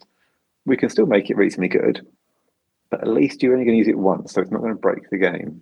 Yeah, and the order should have a cost. You know, that's what you're paying the command for, and then it should have the the benefit. But yeah, if it's just a no brainer where it's like, well, of course, then the, that is an issue. You know, it's like it's like taking an auto take unit in any game where it's like, oh, that's an auto take. I have to take that. Obviously, I got to start the list off with four of those, and it's like, well, that's probably an issue.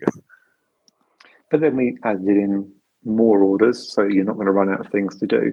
Plus, of course, if you've got this is faction orders only being used once per turn. If you've got command orders with multiple commanders of the same type, um, then you can use those command orders more than one time. So, and uh, some of the playtesters, when they first looked at it, said, "Oh, does this mean I'm going to run out of things to do with my command dice? Am I going to be left with loads of command dice at the end?" And we've come to the conclusion, no, it very rarely happens. Especially as we've realised that pinning is really an important mechanic in this game. Needing some command dice left over at the end to unpin is important. But between the sort of five, six, I thinking it's six mostly, faction orders that you've got, plus the command orders that you've got, you, are still, you, there's still an economy where you're not going to be able to get to do everything because you will run out of points. Well, I mean, I felt that playing Forge Fathers is it's just like every turn for the Forge Star, for the Forge Star, for the Forge Star. Where and that's a faction that even has that is not known for its command point generation, right? But still, it's like my command point economy was who am I going to use for the Forge Star on, and how many times am I going to use it? So at least this is making you think about, you know, you know what other orders do you want to do? Uh, you know, learning, you know, where how to, to to spend those points. What's your thoughts on this, Kyle? Yeah, I mean it's it's it's a fantastic change to the game, and it gives more um, leeway with the RC to make cool new uh, faction orders or, or new trademark weapons, things like that, without making the making certain units just go bonkers. But I think it adds an emphasis on making uh, the command aura abilities more important because uh, now those are persistent effects that can affect a large portion of your army, and that'll make it like okay, do I do the specified one now that only affects the the trademark weapons or something like that, or do something that's it's going to maybe cost more, but I can affect everyone now. And, and I thought I felt I felt that happening sometimes playing firefight is like I rarely use command orders uh, command auras, and it just went with the faction order instead. So now that you're limited in how many, uh, you know, one uh, each faction order only once per turn. Maybe you want the aura, pay the points for the aura, and make sure your army is is benefiting off that the most. Yeah, no, I, I, I dig it for sure. At the Masters tournament thing, Kyle Poole had little cards that had each faction order on it, and then as he would need to play it, he would just put the card down by the unit, and it made life so so good. I want Mantic to make it. I told Kyle Pretzel Twinkie to make it.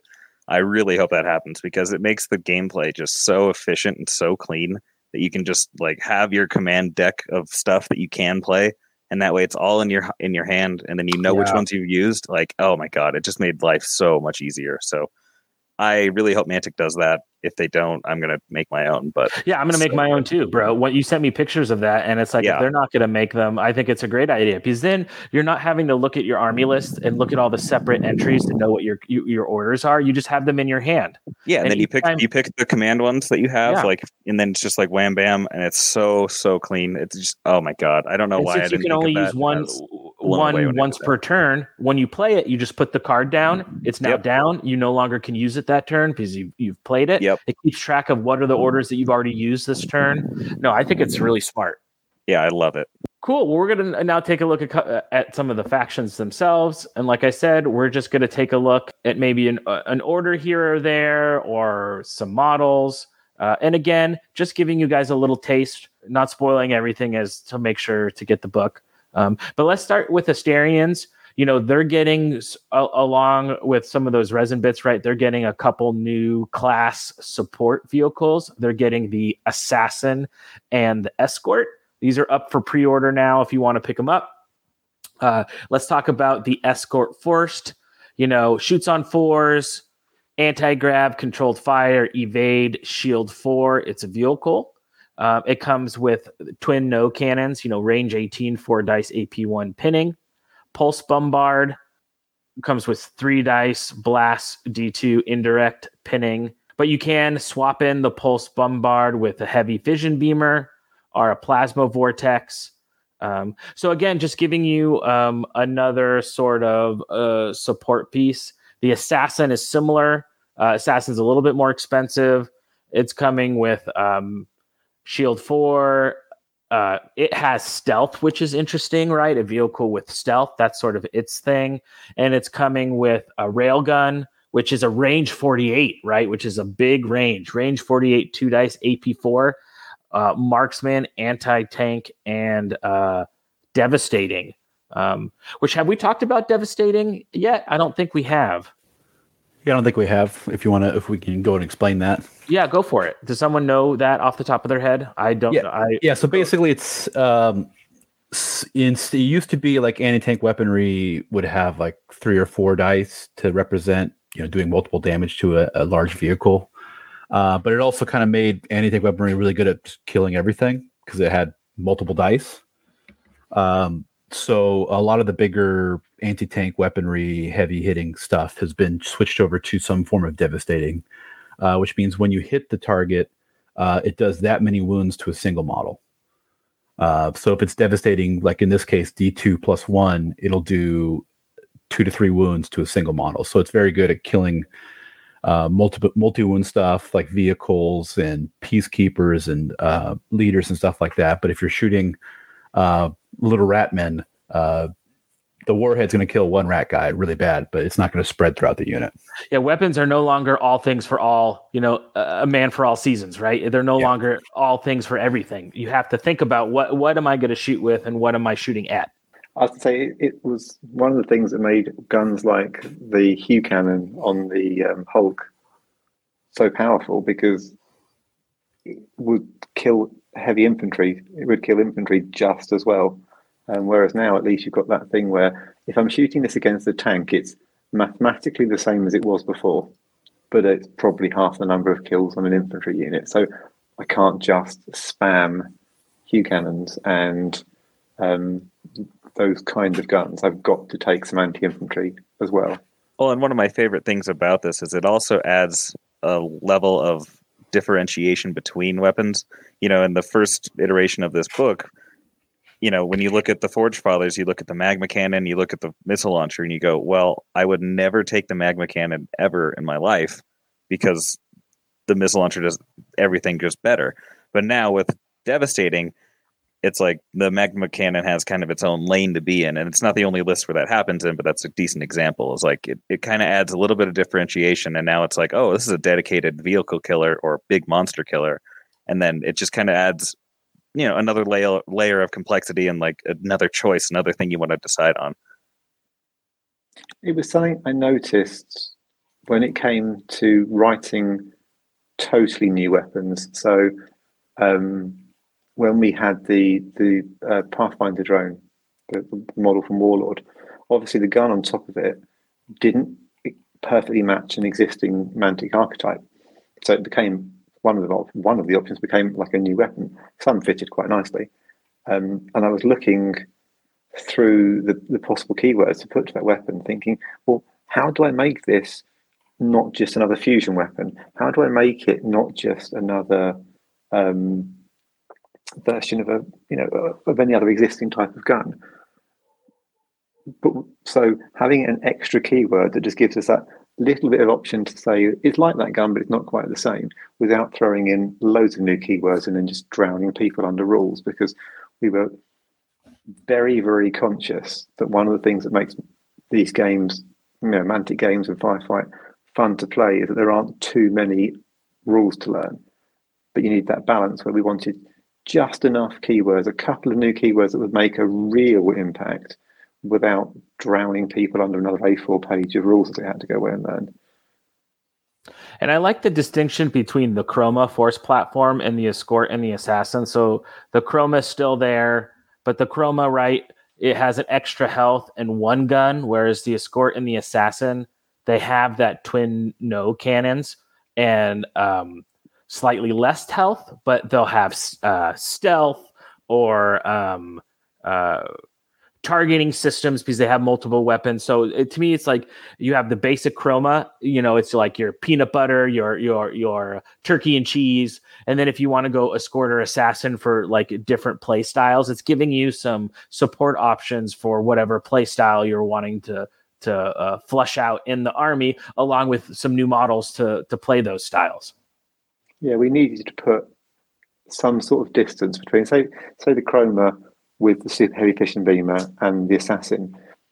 They're both Asterian hover vehicles that are good at shooting against tanks, and you needed to make the two different so that you would have to make a choice between them. So you know, putting the Chroma up to five health points or hit points, um, keeping the Assassin. The Assassin's only got three. Um, you know, it's a very temperamental. Um, if it gets damaged, it's going to really go down unit. So that's three hit points, but it's got stealth, um, and its railgun is slightly longer range. Um, and it's marksman and D2 plus one devastating damage, right? So yeah. it's a little extra damage and it brings you that marksman, right? For so for more reliable performance, but yet in a more fragile package. Hmm. But if you can get up and punch that in the face because it's stealth, um, stealth's not going to make any difference to it. You know, if you get into melee, and it's got three hit points. It's armor six and three hit points. It's it's as easy to kill as what three. I can't think of what a unit that's got armor six.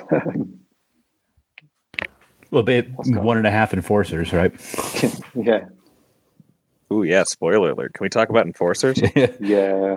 Let's go. Let, us go into enforcer. let's go into enforcers right now. They're they're they're next next on our list. Dude, Um, Enforcers got me hyped. Oh my god, some of these changes are epic. Uh, so yeah, Matt already talked a little bit about the Pathfinder tank. He kind of, you know, talked a little bit about it. I'm super pumped about Enforcers getting. I don't, can I say this that they're they're all getting HP too? Like if you're an Enforcer, you're now two health points. You're not just a, a single dude. Like you get a little bit of chunk to you. Two HP on pretty much anything that's a proper Enforcer. So if you're an operative, if you're a Pathfinder, all that stuff, you now have two wounds, and I think that is epic. That's so cool, and it makes the faction feel so much different. And I, I just love it. I think it's such a cool addition. speaks to that Without without being OP, it's it's not OP. There's been point adjustments and all that stuff too. So it's not like it's you know end of the world. You know, oh my god, we're going to see nothing but enforcers. But I think it's a really interesting, different style, and I think it, it really suits the enforcers very well. Yeah, we didn't want a situation where an enforcer, you looked at an enforcer and you looked at a GCPS Ranger and you went, one is the most elite thing that the GCPS is currently capable of producing. One is a slightly better trained human, mm, but they're very similar in stats when it comes down to it because there wasn't a lot you could do with it. So, you know, and they're not the only faction to have had something to increase their survivability, shall we say. Um, you know, and there, there was a danger when people playing games that some games were over quite quickly because um, people were losing units very, very quickly. So, you know, some factions that might be more models to a unit, some factions it might be armor upgrades or something, or in this case, it it's two hit points. But then you've got to balance it out. So there's points balancing. There's um, things like they've mostly lost small unit on their command options, I think. Um, so they're harder to um, hide in that way.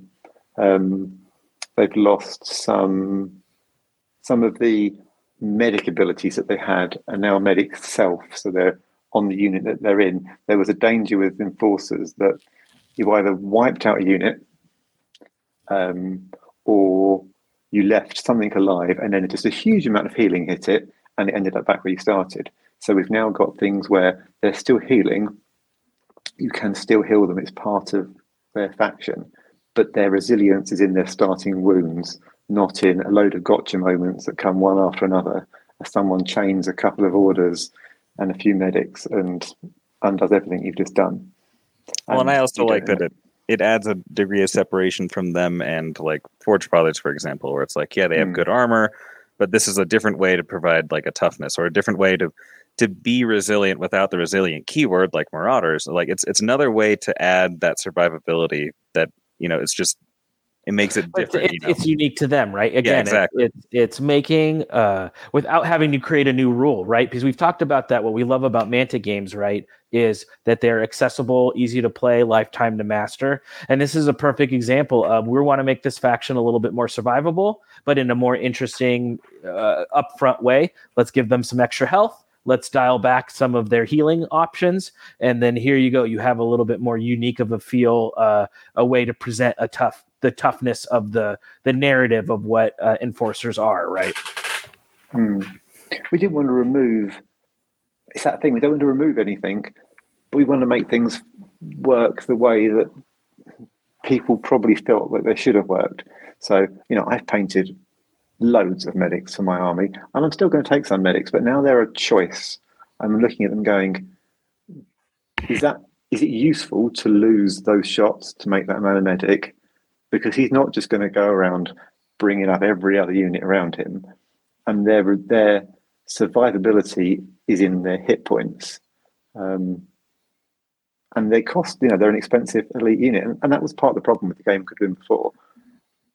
If an enforcer, enforcers were quite, they were quite a nice army to start playing with because they were reasonably straightforward. You kind of sat all together. You could shoot really, really well. You could do some good close combat, and then you could most mistakes you made, you could kind of go, "Oh, I shouldn't have done that. It's all right. I'll heal it," and it kind of mitigated that. Now you need to play them well, and this is very very cautious because this is you know a big mantic army we didn't want people to look at it and go, "Oh, well, you just made the enforcers brilliant, haven't you?"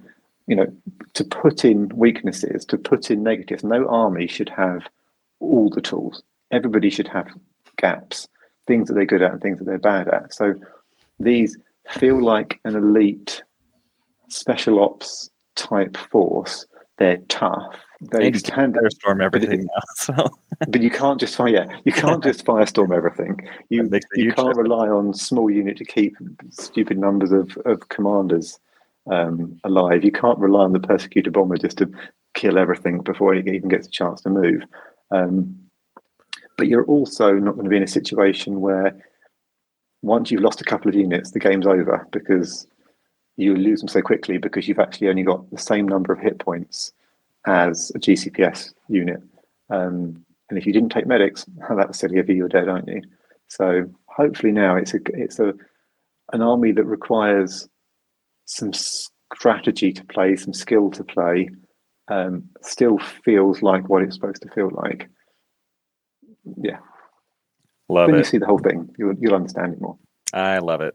So, Jeremy, do you want to give us some some highlights of your your precious Forge Fathers coming up?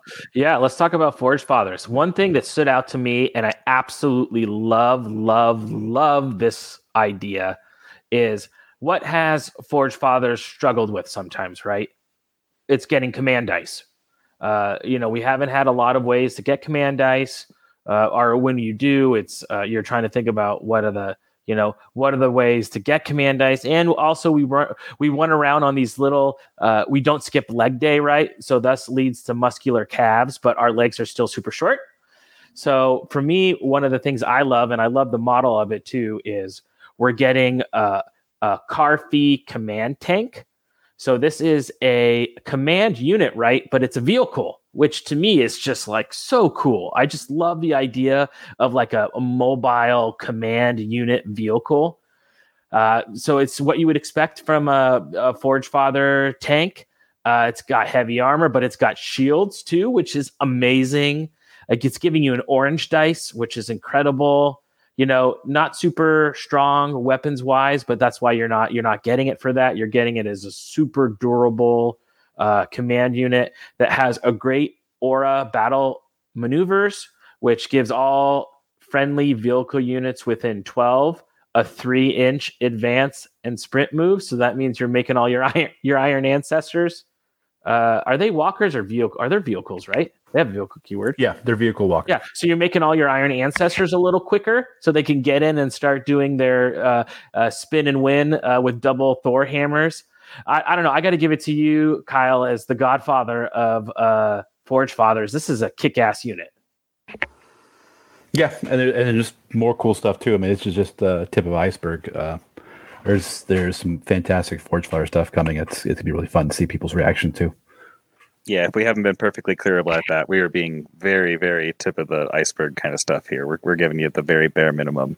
Like there's a bunch of cool stuff for everybody. Not yeah, everybody gets cool stuff.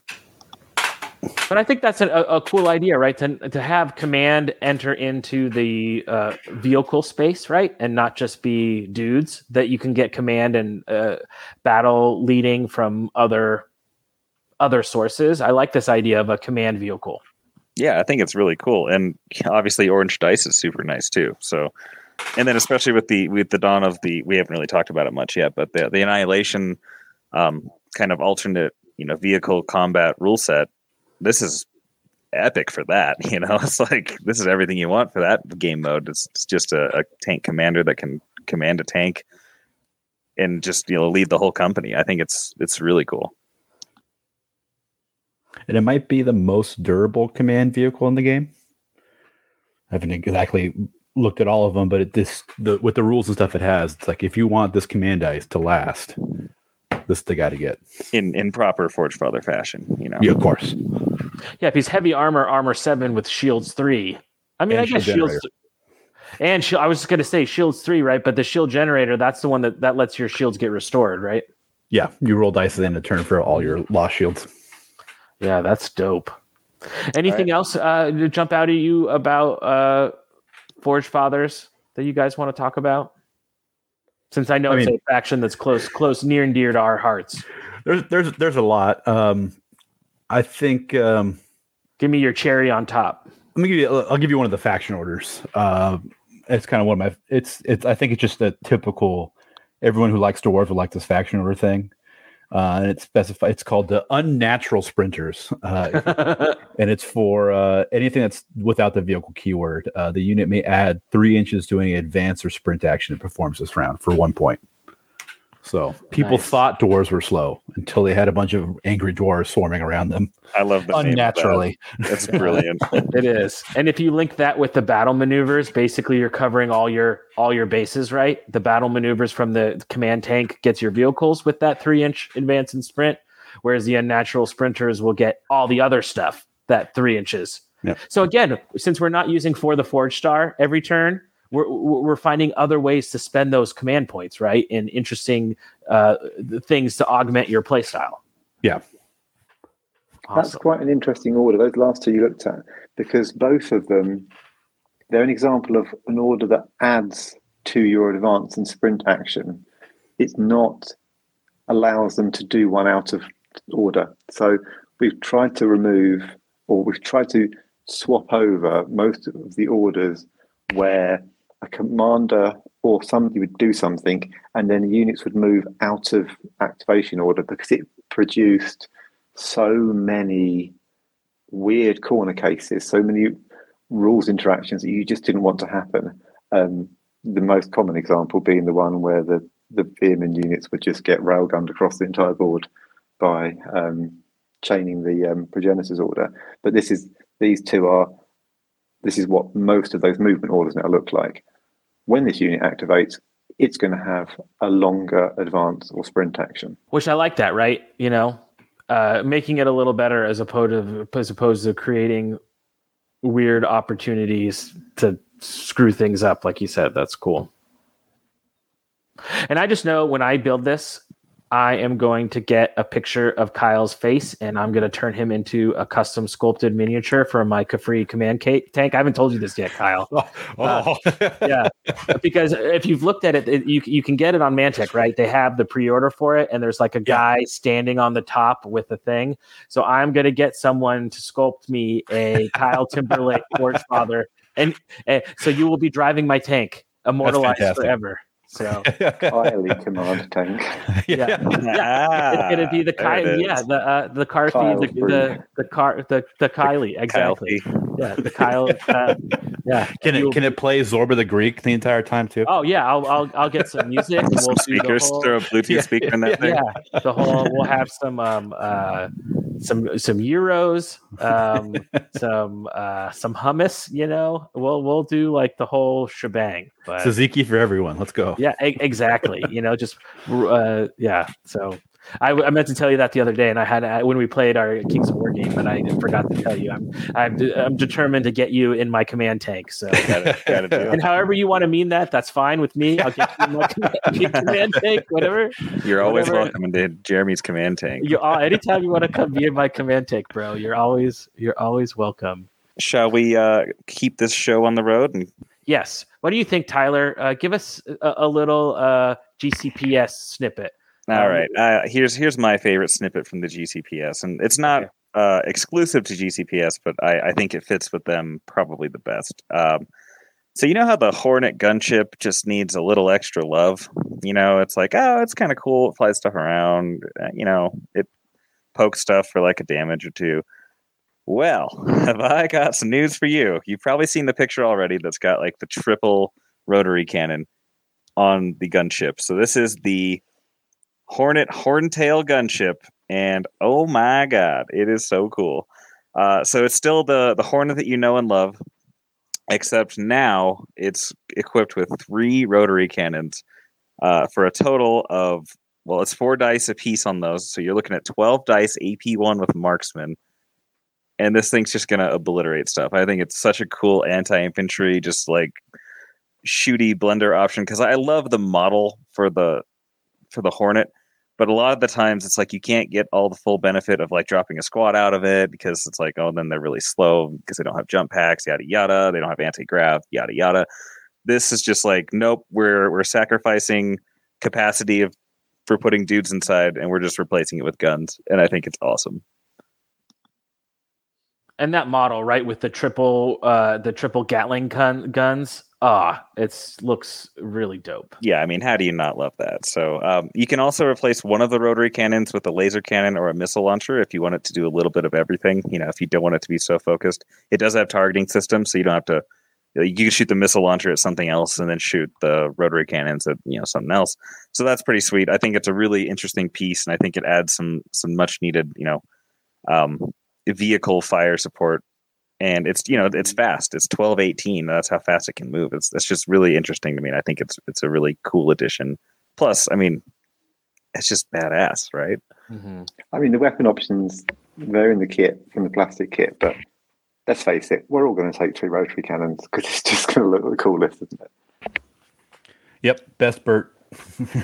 yeah. So, what do you guys think if you replaced it with one? So, uh, T- Tyler took you through the three cannons. So, your two options for replacing is you can replace one rotary cannon with the following for ten points. You can get a laser cannon, thirty-six range, three dice, AP3 anti-tank. So, a nice kind of just an- anti-tank. Or you can get a missile launcher, 36 range, two dice AP2, but anti-aircraft blast D4.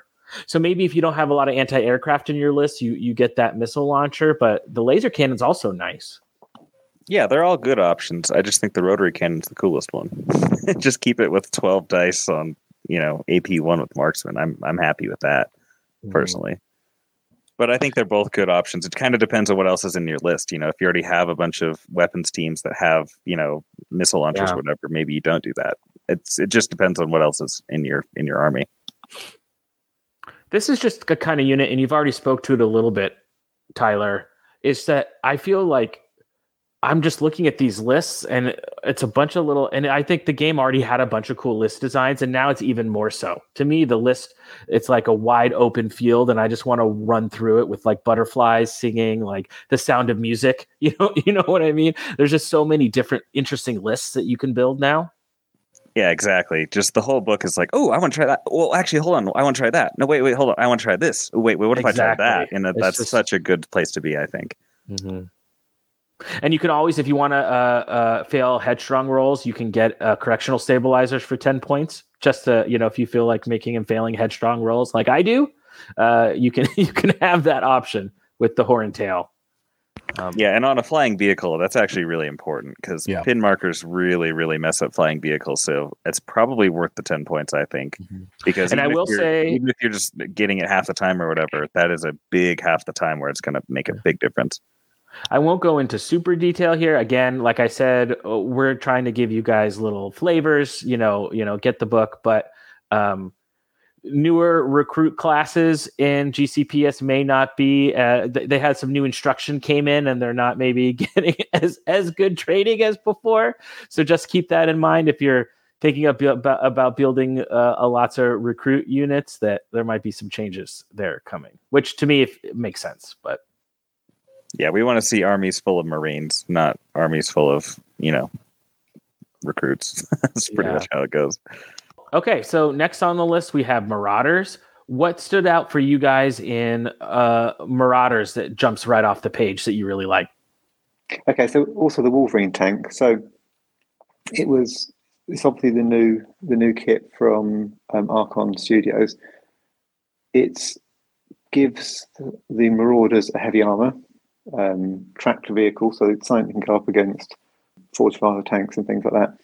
It was one of a number of new units where we've got um, sort of like asterisked weapon options. So weapon options where you've got a main gun that can choose its ammo type. So you can shoot um, what we call a penetrator shell, which is an anti-tank, devastating AP4 thing, or you can shoot a fragmentation shell, which is a blast pinning weapon. Um, it's not.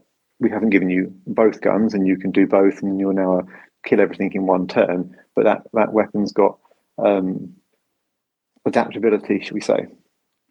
All from the one weapon mount. So you know, you make your Wolverine, you put your big gun on top, and then on a turn by turn basis, you say to yourself, ah, I've seen a tank coming around the corner, load the penetrator shells, boom, let's try and take it out. Oh no, there's an infantry coming, quick, put the fragmentation shells in, fire. Um, I like that. I think that's quite a good fun thing.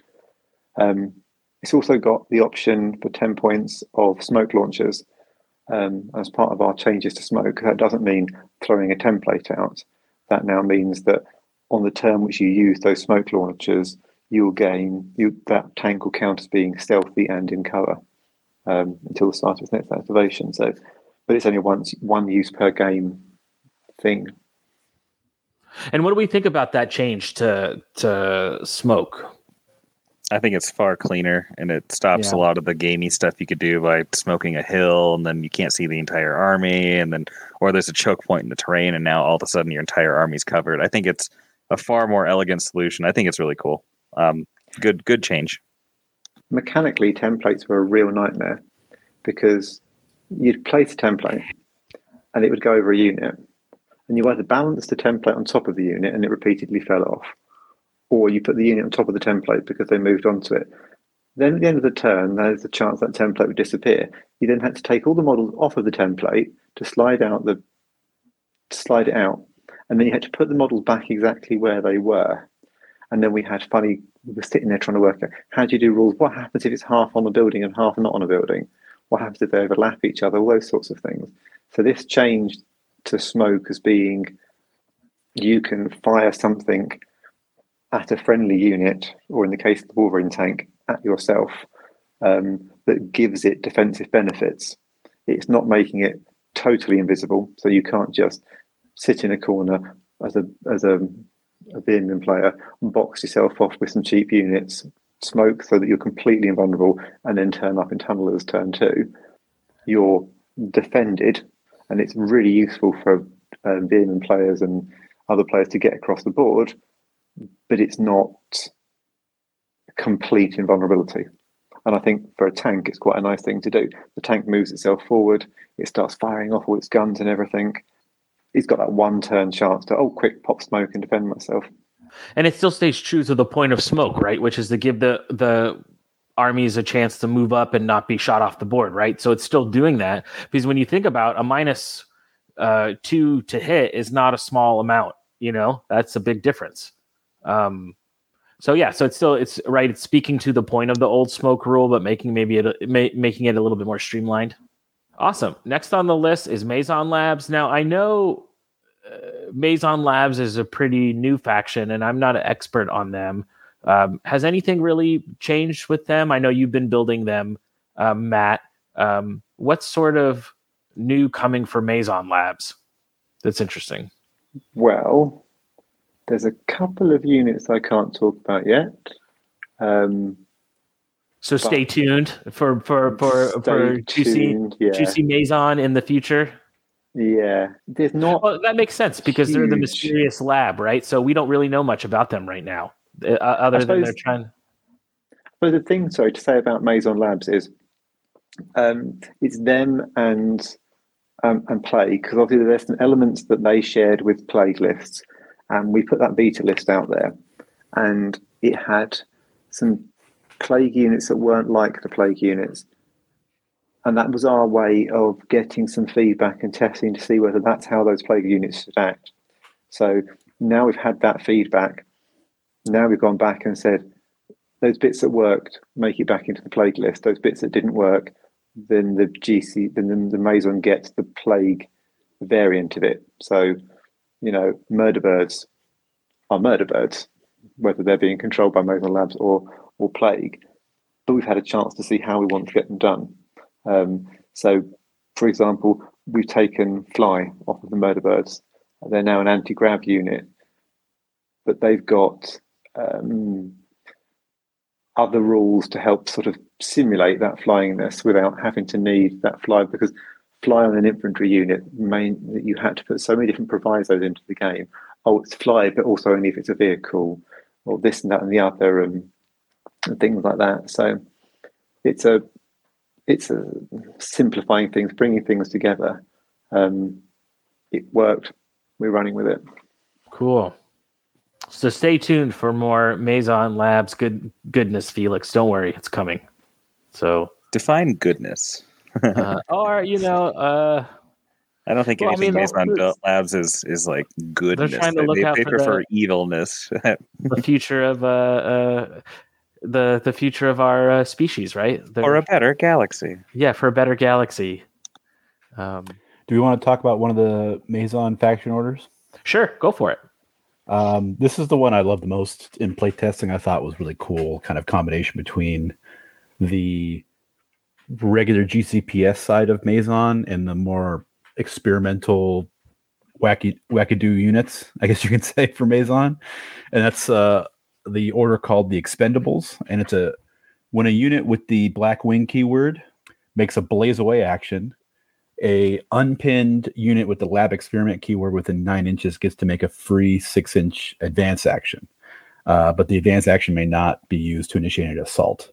So it's kind of like the keep their heads down as the monstrosities of doom get closer to you. And it's again, it's really it, like because it's only can be used once. You know, you can't have an entire army just run up in front of you, but it does a really good job of getting that um, whatever lab experiment assault force you want to use closer to your enemy. So all of a sudden, like, oh, there, the thing's coming at to deal with it right now, uh, and you can always threaten that with multiple units having that possible interaction.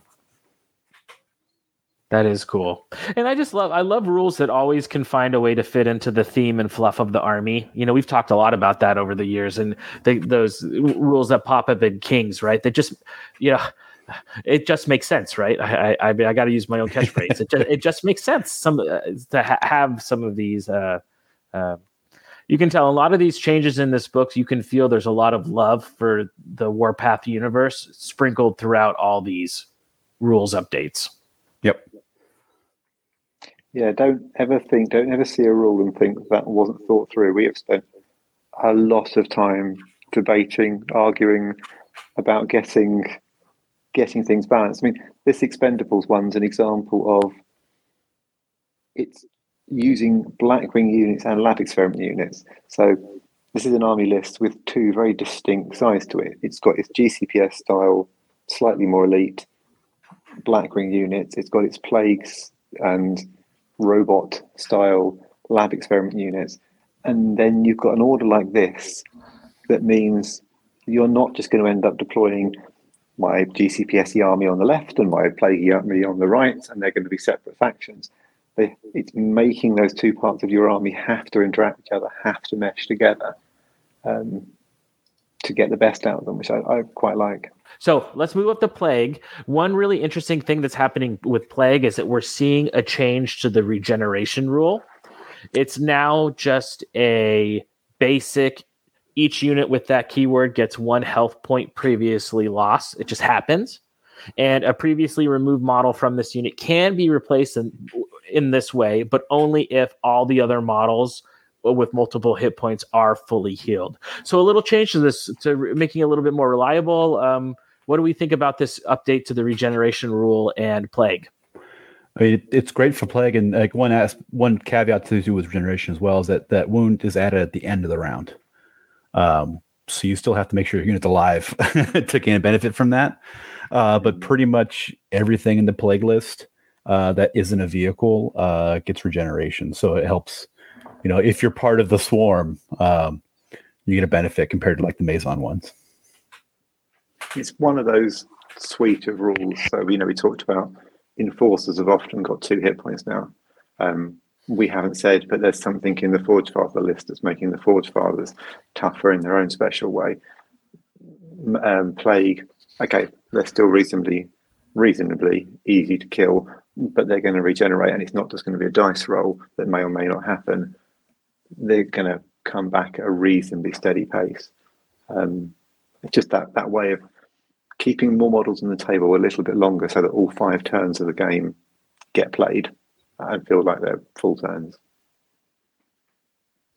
Yeah, and uh, it, yeah, it's nice to know sometimes you can do game game planning around uh, attrition, dealing with attrition, like losing units, but when it's stable, like you know exactly how much you're going to get back here. It's just adding some of that stability and knowing that no matter what you do, your force of plague zombies is always going to be like coming back. There is no stop to the wall of dead. You know, I think it's pretty cool. Yeah, like Radiance of Life is quite predictable in Kings of War, isn't it? You know it's gonna Exactly. one wound. Yeah, and this is Um, kind of within that thing that you know exactly at the end of the round, you know exactly what's going to happen as far as your, and it's a way to provide uh, sustainability to deal with shooting and, and to make you tougher, but make you tougher in a in a, a way that is unique to plague. So it's not just Mhm. giving you other wounds, or we've looked at, like you said, other ways some of the factions have gotten a little tougher. So here's a way that plague is getting tougher that's unique to them. Yeah, they're going to take wounds on the way in. It would be wrong if they didn't, but they need to have something left when they get to you to fight. Um, so yeah, that's that's one of the things they've got. Have you messed around with Plague or play uh, at, that much? I, I know probably in Deadzone, Kyle, but have you played them at all in Firefight? Um, I, Rashad has a plague army, so I played Yeah. against him a couple times. Um, Okay. I think yeah, most of the time it's it's been playing against Rashad. I, I don't think I've ever Sure. actually. I played Mazon, so I have you know some aspect of Some Plague elements. some plague elements there, but I don't think I've ever played a true plague army. Yeah. Um, and I think that's that's one thing with the firefight is like it was probably the hardest army to play with. Um, yes. Mhm. just because it's it's a very much an assault army, and I think with these added vehicles and the and the rules and stuff like that, it's going to be uh, still a, a, uh smasher face assault army, but a, a bit easier to get your uh, uh, your feet underneath it to, to get going and and using the army effectively from uh, game one. Yeah. Um, I think another interesting unit that we've added in here is the Stage 3A Lieutenant. So, one of the things we felt that the Plague sometimes struggled with was command choices. So, they got you know some big fighting monstery command choices, and then they had their general. So, what we've added in is a kind of lower ranked officer. You can use your same model that you would have used for your general, or you could use a um, pull a sergeant model out of one of your um, ghoul units, but you've now got the, the, the stage 3A lieutenant or lieutenant, um, depending on your country of origin. Um, he can give you a black tactician dice um, instead of the orange one you're getting from the general, and he just gives you a another cheaper command commander that can spread some inspiring, um, that can hand out orders, can give you another dice um, and he's got a headstrong aura for his command order. So just that that extra tool where there was a gap in that list. Nice. Yeah, just more choices. And I think we've seen that a lot of the commanders got new orders right up and down the faction. Are are Mm. uh, a lot of the command choices have been tweaked. So that's one thing you guys can look forward to when you get the book is take a look at. A lot of orders have changed. A lot of commanders have been refined up and down through all the lists. It seems like to me. So take a look when you're looking at whatever is your faction of choice. Uh, take a look at all the updates to commander, trying to make maybe the ones that weren't as chosen more viable and just adding some balance to commit your command options. Well, finally, as uh, Riley would say, we've saved the best for last. The Veer-myn, uh, a super popular faction. I think one of the the cooler ranges and and a great range for those who want to play Ratkin in Kings of War. A lot of great models that can go back and forth from faction to faction. Um, why don't you pick? You start us off here in Veer-myn, Matt. What sort of stands out for you with these guys as far as um, command protocol updates? Um, I think one of the notable things, one of the things that we try, because these guys have had a beta test, um, and you get feedback from the community, and you, you listen to that feedback. And, and one of the things that people weren't a massive fan of was the fact that we made the basic rat units 10 man minimum. But we still wanted Veer-myn's thing to be hordes. So there's a kind of compromise here where we've made them um, eight man base units. So they're still larger than what the elite units are, are starting off with, elite armies starting off with. Um, but you've still got some room to play with there, but they go up to 20 man. So we're, we're talking eight man to 20 man. We've taken the Malignus and we've made them the leader. Now, that does mean that you've only got one heavy weapon in the, the crawler unit, um, and the same for the stalker unit. But because he's the leader, he's also now the last one to die. So no one's going to snipe your heavy weapon out with a sniper rifle. That then left us looking at it saying, well, there's a possibility now people are going to have more malignancies than they needed. Um, you don't have to make 10 man squads. So it's not that you're now looking at it going, oh, I don't know what to do with that malignance. I needed it to make up the numbers and now, now I can't use it.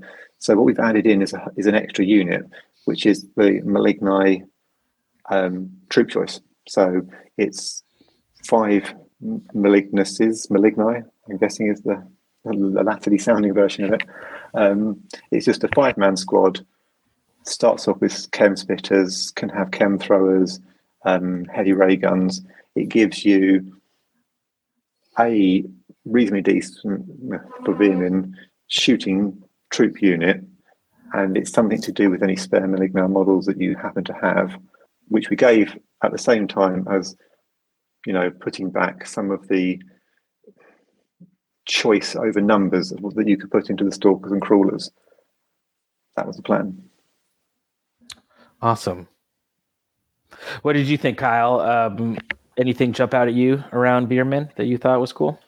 Uh, this is one of the, I guess, army I've played against the least and with. Yeah, me too. Um, because it's like one of those. Like one part is one of the guys I'm I'm bringing into the into the game is playing this army, so I'm like, okay, I'm not gonna mess around. Like that's his that's his thing. Um, but I think one thing that wasn't really explored that much in competitive Veer-myn lists was all the other stuff that wasn't nightmares supercharging out of tunnelers. Yeah. yeah.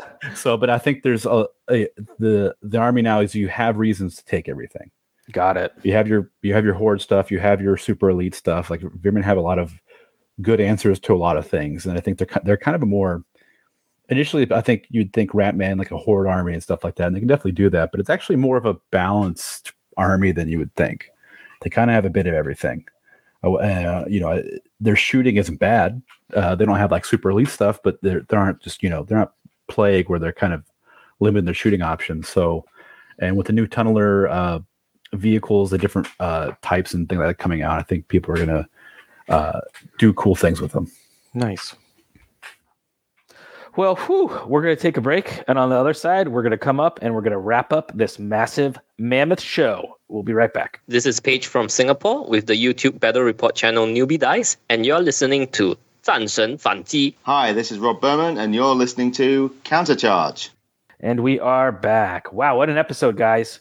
Really excited to have Tyler, Kyle, and Matt on the episode. Again, like we said, to give you just a little taste of some of the new models. There's plenty of stuff, massive amounts of the stuff in the book that Mantic has already previewed that we didn't talk about, and tons of other stuff that uh, we can't talk about yet. But get your pre orders in, grab this book. I mean, just up and down, great changes to lists, great changes to basic rules. Um, I know, Matt, probably a lot of hard work went into this. Do you have any shout outs you want to give uh, around the new update? I, we've just had some absolutely brilliant play testers. We've had we've had our our beta tester group of of lots of players that they've been playing games for us, giving us feedback.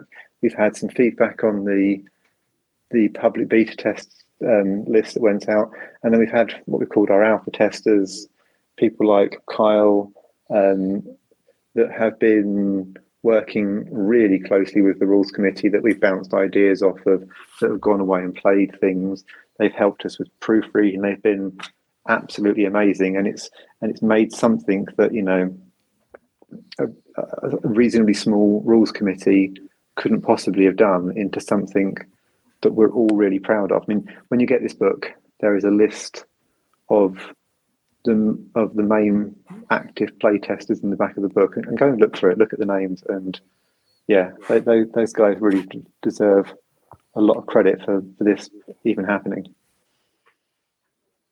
Yeah, that's awesome. Thanks to everyone taking part, playing games, like you said, contributing. Um, you know, it is definitely one of the things that makes me love Mantic Games is that they do make an effort to make players uh, uh, players have a voice in the agency of the game system that they play, either through playtesting or through the rules committee or whatever. So it's always been fun to take part in a game that you feel you can contribute to, right, Kyle? Oh yeah, yeah, being being involved and seeing seeing how things interact and being as a player, you, you can see that feedback from just the person posting on Facebook all the way to the rules committee is is being taken into account. It, it's real fun to be uh, involved in that. We need that feedback because one group of people can't do it. We've needed tournaments. We've needed what people are saying on Facebook and Discord. We've needed what people are posting in our forums, and we've needed our beta testers. Um, and they have been great, especially over the last few weeks. The number of hours, some of them, a couple of them have just spent an untold number of hours going through the books, pointing out things that we need to deal with and, and look at, and they've been they have been amazing. I'm really impressed. Awesome. Well, moving forward, um, keep a lookout on the show space. Rob is working hard. Uh, we're going to get this episode out to you guys uh, really soon. Uh, so, if not already, Rob is also getting all of his Kings of War Masters coverage edited, and that will be coming out. If you haven't watched any of the live video streaming from Masters, I was really psyched to join Grant and Matt Carmack for both days of streaming at Masters. Rashad joined us, um, Corey Reynolds. So if you want to see some high caliber, top end Kings of War play, go watch those live streams. They're on Matt Carmack's YouTube channel. Pretty easy to find. It's all over the internet. Uh, so make sure to check that out. We got a bunch of cool stuff, like I said, coming for the show. I think as far as firefight, I think we're probably going to take a look once the new book comes out, which is coming out soon. We're going to let that settle, and I think we'll we'll then probably do another roundabout list.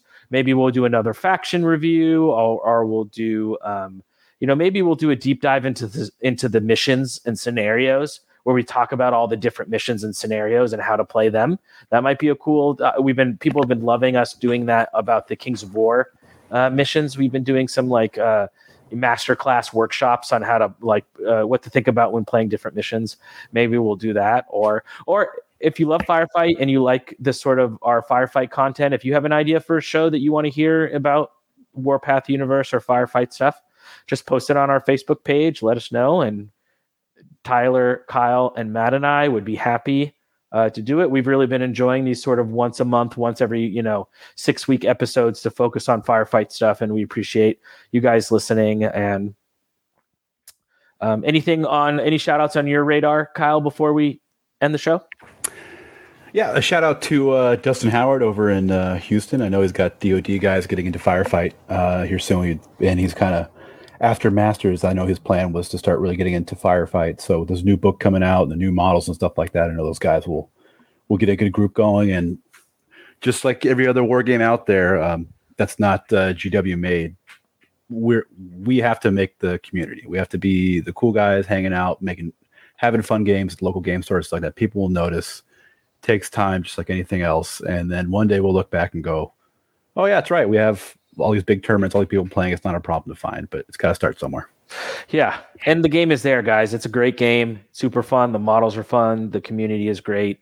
Um, let's all give it a shot and give it a try and get that play, you know, get those games going in your local stores. So, so with that, remember to always keep counter charging. Thanks for listening. And we'll see you next time on Countercharge. Please let us know what you thought of the show by emailing us at counterchargepodcast at gmail.com, on Twitter at countercharge15, or by commenting on the Countercharge Kings of War podcast Facebook group. If you enjoy the show, you can help others find out about it by leaving positive reviews on iTunes. Until next time, keep countercharging. Music is a composition of Kevin MacLeod and is licensed under Creative Commons.